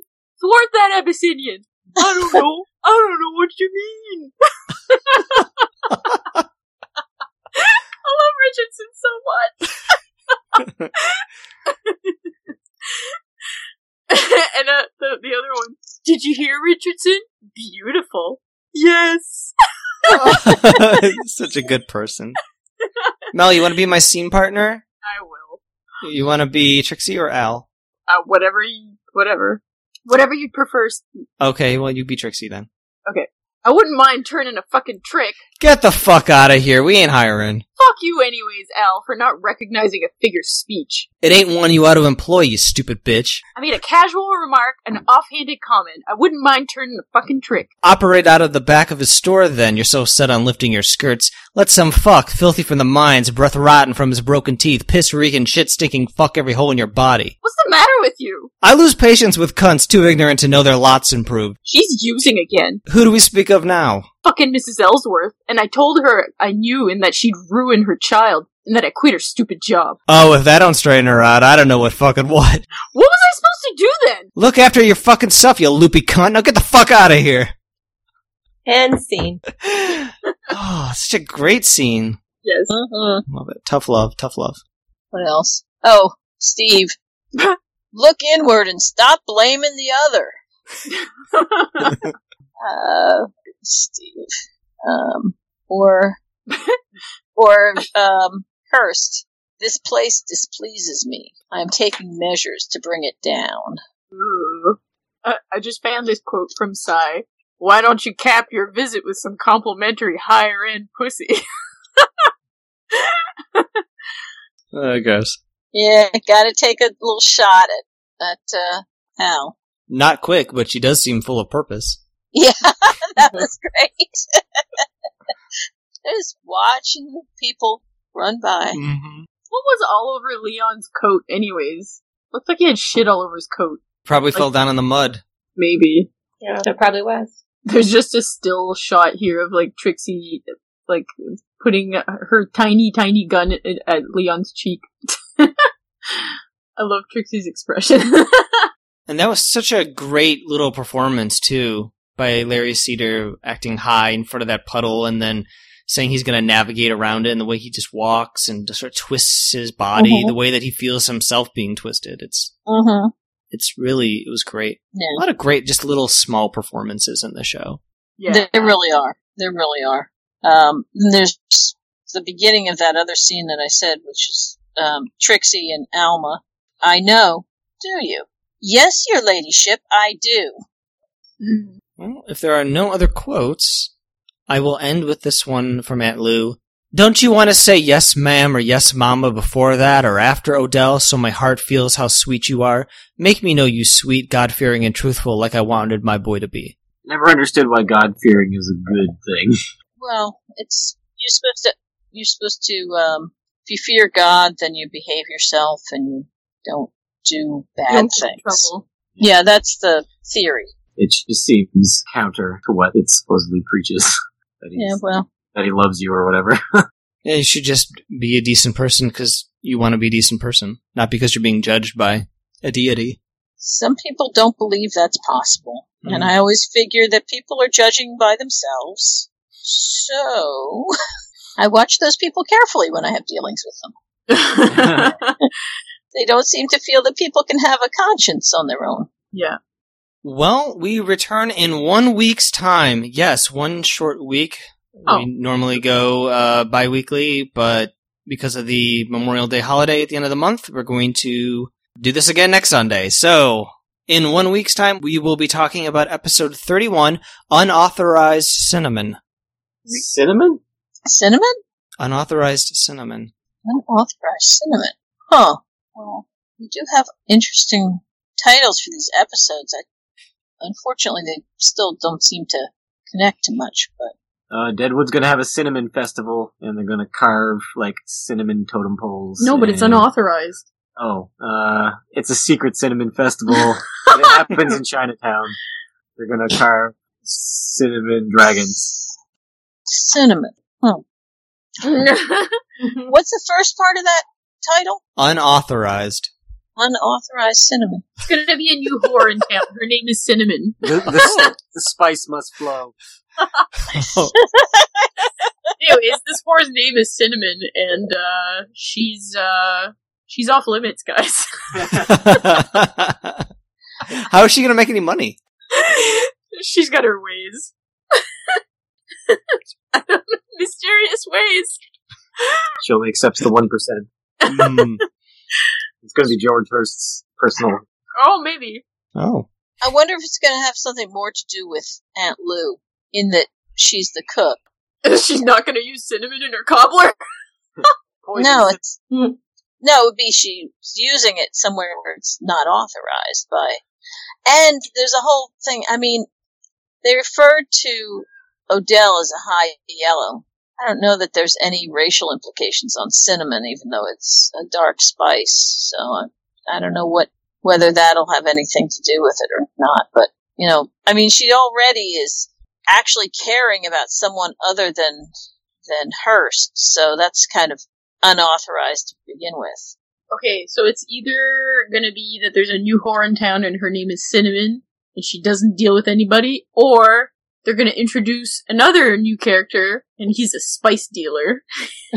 and he sells contraband cinnamon. the spice lets you travel to distant stars. I like I like all these connections to Dune. I they're all they're all riding worms into Deadwood. I was gonna ask if I was gonna be like Matt. That was a reference to Dune before that you made, right? This, so yeah. So for a miscellaneous prediction, we'll do how many times a drink is poured. Oh, well, there's going to be a dinner. it's gonna be a dinner. Oh, Yeah. cinnamon. Well, Five. between Odell and George Hearst. I think this Oh. is going to be high, but I'm going to go five. You don't think it's gonna skip the dinner? We're actually gonna see the dinner. Hmm, why not? Okay, Matt says five. Is this this is not counting background and all of that? I'm just putting it on. Yeah, So if if it's in the background, it counts. If we see it, it, It does counts. count. Yeah, if it's on screen, it counts. Poured, right? Not just drinks. Poured, yes, it's got to be put Poured. into the glass. Not just cinnamon. I'll go with um, seven. Mel, Go low. Two. Don, is that your prediction or Matt's? It's mine. Why would I say Matt's prediction? Because it sounded like he was forcing you to go low, and you didn't want to. Oh, I was going to go seven, but Carol stole it, so two. Hmm. Okay, Yeah. Yeah. I don't really care. I don't really give a fuck. I don't give a fuck. What am I losing here? Points! Precious, precious It's points. points. Points, you gotta ha- you gotta have points. They accumulate. don't Matt's going to give us something at the end of the podcast. I'm sure. Something something happens at the end of the podcast. That's probably going to be a punch in the face. you get the most points. it's gonna happen live on the podcast too. You're gonna hear a doorbell ring. You'll excuse me, and I'll be, and I will have transported myself to Canada, and I will punch you in the face. Congratulations. uh, At least I don't have to worry because I never get anywhere near anything. So, but I feel like nobody would ever believe that story. Why? Where'd you get that black eye? Well, it's amazing what virtual reality can do nowadays. Thank you for joining us, Laurel. Thanks for having me again. It was fun. Do you have any projects or things on the internet you want to plug, promote? Um, well, I have a board on Pinterest that's kind of like a visual explanation of a historic novel I'm working on. It's called it's called Minnie's World, and the, the board is, and um, it is about uh, sexual slavery in the a few years after Deadwood, so 1880s, 1890s in Upper Michigan. Oh, okay. So I've been building out this board on Pinterest to try to imagine all the elements of the story. That's been fun. oh, sounds great. Oh, yeah. So you can find me at Laurel Hilton on Pinterest and follow that. Sounds really interesting. I'll check that out. In this story, the Cornish miner's a hero. So Well, in this story, he's kind of a hero too. yeah, I guess yeah, in a, lit- in a that's true. He's he's the underdog for sure. Yeah. It's true. Well, Defenders podcast still happening. It is. Talking about Daredevil. Daredevil, yep. I was on episode seven of Daredevil, Semper Fidelis. May have plugged that last time. I still have to watch these shows. Oh, my Redemption cast episode of Angel came out. Lullaby. Oh, good. Good. I'm recording Clone Dance Party later. That's an Orphan Black podcast. Yes. Do you listen to our podcast, Carol? I think I may have guessed it on Clone Dance Party back Maybe. first season. In the dark days before I was a co-host? Yeah. I think way back when. And then I got like really, I got behind on my podcast listening, um, for a bunch of different reasons having to do with when I'm able to listen to podcasts and stuff. I listen to them on my commute a lot. So if something happens with my commute, then I end up getting all behind. Matt and I just recorded what our fifth episode of Matt is Wrong About Games. Yep. That's our gaming podcast. We had a really cool guest on, the uh, editor in chief. Well, actually, that's not her title, right? What is her title? I can't remember. Executive editor, maybe. She's the boss. She's the boss of a of EGM, the Electronic Gaming Monthly, She's So now she's a- quarterly. which is yeah, which is now out quarterly. Oh, and then ironically has a website called EGM Now, so it's very EGM right now. it just exists outside of space time. Um, but yeah, it's a really cool gaming website. It was nice to f- be able to talk to somebody who has a industry insider industry perspective. So that's very cool. Yeah. That's very that- cool. Yeah. Before that, she was with GameFan, which is a highly regarded, kind of ni- more niche game magazine from the past. Time travel. yes. As always, you can find us at hooplecast.com or by going onto Twitter at hooplecast. Search Facebook to find our Facebook group where we post lots of fun stuff and have great conversations. So join your fellow hoopleheads there and go into iTunes and leave a favorable review, especially if you frequent the UK version of the iTunes store. I want Oh. to say I- I'm mad at iTunes right now. I tried to leave a review and it just would not let me do it. Really? For for Deadwood, I tried to leave a review. Yeah, I've never been able to do it either. you haven't. Okay, I I put in Yeah. a, a like a you know one of those little reports to say what the heck happened. Yeah, I've had a hard time. I've had a hard time leaving reviews too. Huh. What's going on, Apple? Yeah. All right, well, you want to take us out with a fuck iTunes? Yeah, yeah. fuck iTunes. Said fuck y'all. Goodbye. Goodbye. Fuck you! I apologize.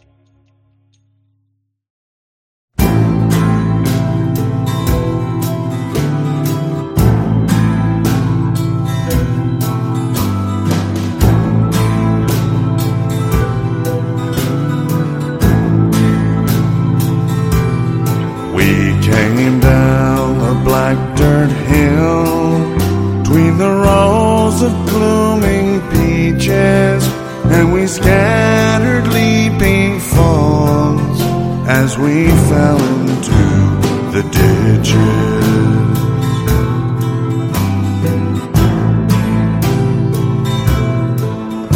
Ahead of me ran Jackson, who took a bullet to the chest. And beneath the swaying Jackson slowly bled to death.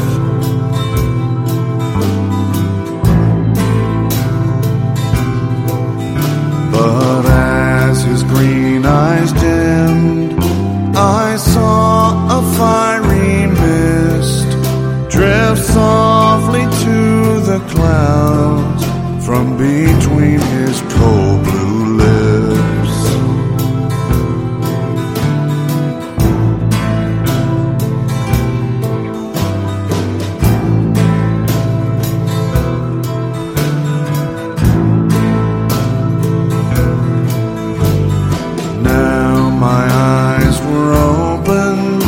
I stood up between the guns. I saw trails of smoke and fire flying everywhere I looked.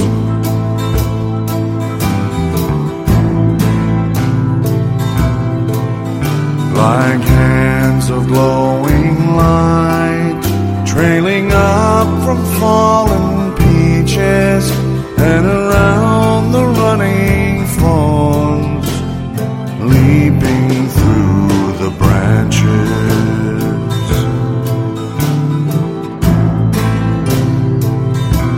Across the corpses on the hills, the sunset spread her flames, and her glowing fingers held me as they dug my shallow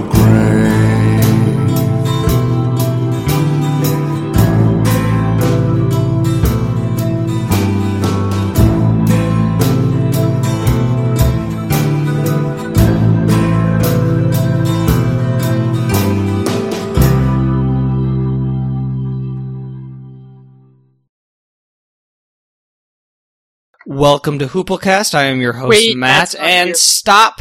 Everyone, Sorry. stop what you're doing. Matt's not here. He just left. Matt, you just the left fuck? and Matt was starting. I thought I could You get back in needed your nibs that bad? I needed my snacks. I was like, there's no way he's gonna be back on time to say his name. Sorry. Okay, I'm good. Put your put your face in front of your microphone and get ready. Here we, here we go. Ready. It'll be like that episode of The Next Generation, uh, Genesis, where they all de- devolve. Yeah. Yeah. Bonus Ah. episode. Yeah. You were watching Next Generation, weren't you, Matt? Yeah, and then they took it off Netflix. It sucks. I wanted to keep watching it. we we got like I was I was getting I was pretty hooked on it. I We get- liked it. yeah, we got a handful of episodes into season two, and then it disappeared.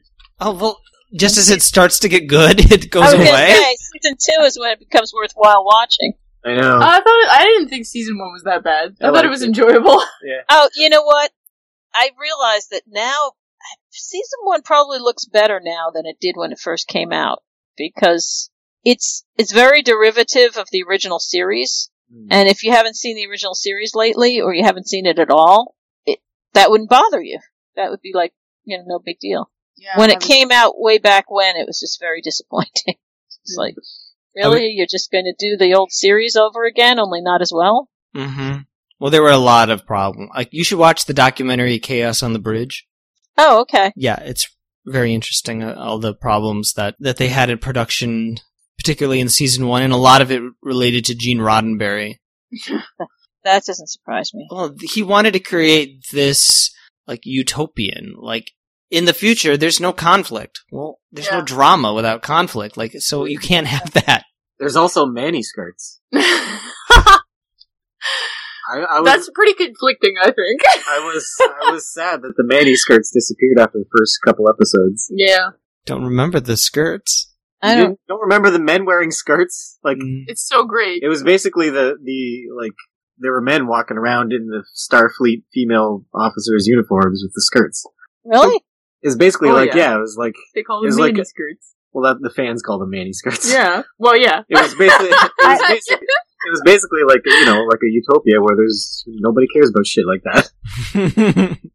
I yeah, I don't remember. Whatever you that want. at. Then again, as I say, I stopped watching it um, after a while in the first season because I was kind of disgusted, and then I came back to it a couple of years later when people were saying, "No, it got better." So, yeah, they'll start. I would say the late half of season two is when it starts to get good.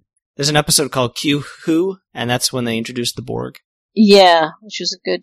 Yeah, actually, there was an ep- a very good episode at the end of hmm. season one called Conspiracy, which gave me nightmares because a guy like exploded it and there was an alien parasite in him. Oh, yeah.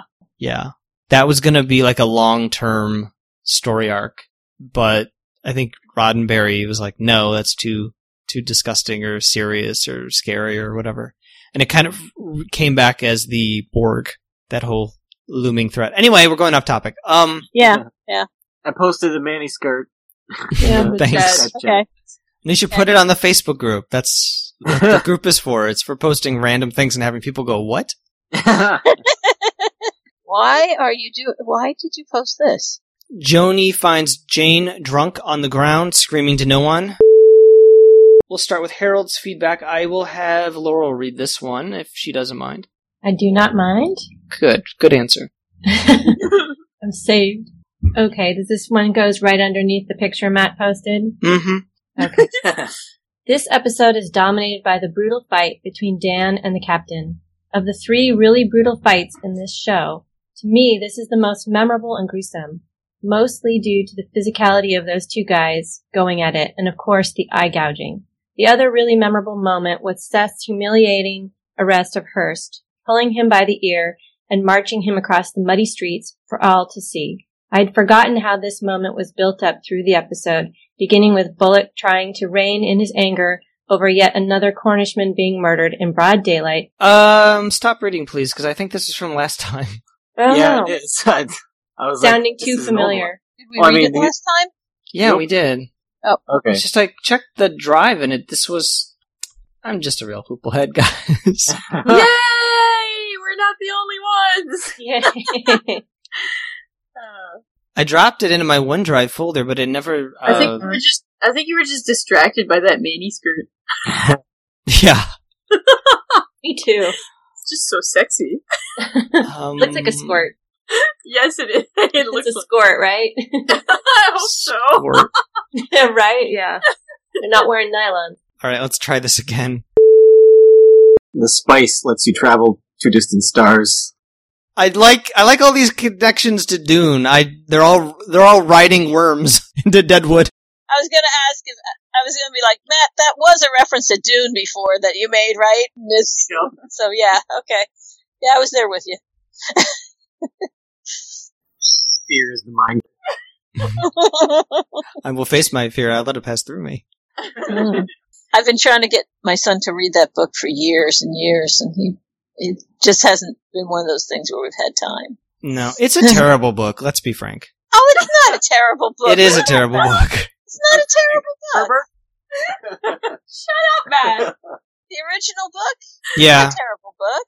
it's got some really great ideas, Yeah. And it, it does world building very well. But there are some there are some sentences in that book that should never be never have been printed. and I will see if I can find. There's one example that I love to use because it's just the craziest thing. Like you you can't write like that. That's dumb. I'll see if I can find it. and I'll put it on All right. the group.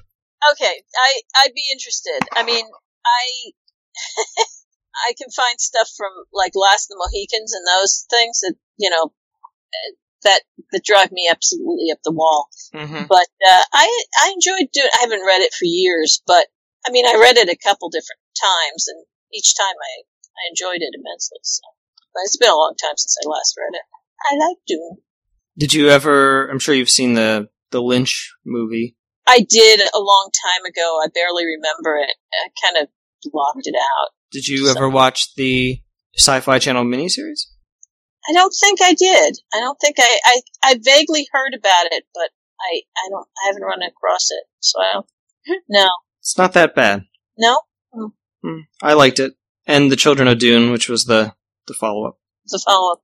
Yeah, I read the first, I think I read the first three or four books, and then it was like, all right, these are getting further and further into other things that I'm not too thrilled about.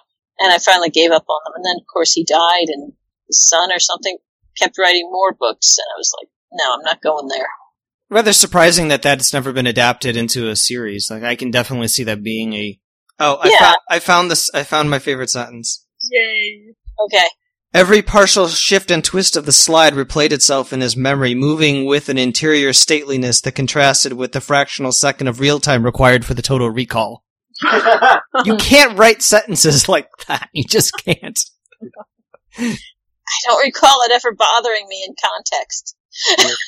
High on spice at the time. Oops. I was gonna skip it. I was gonna scrub through the next episode for our miscellaneous prediction to see if anything jumped out at me. Um, no, guess not. Um, let's see here. We'll do. How long until the first shot of mud? Oh, we can do that for a future time. Well, does that count the opening sequence or not? No, Because- No. We'll do. How many times a drink is poured? Oh. Oh, we should also do how many horses in an episode because we don't always see horses. Yeah, but if we see a street scene, there could be a lot of horses. Not always. No, you're right. Not always, but But it could be like a like a Where's Waldo kind of thing where you, Yeah. you saw a horse, but So what are we doing? Let me go on and get shaky handed, pop my foot on the floor like I'm listening to banjo music.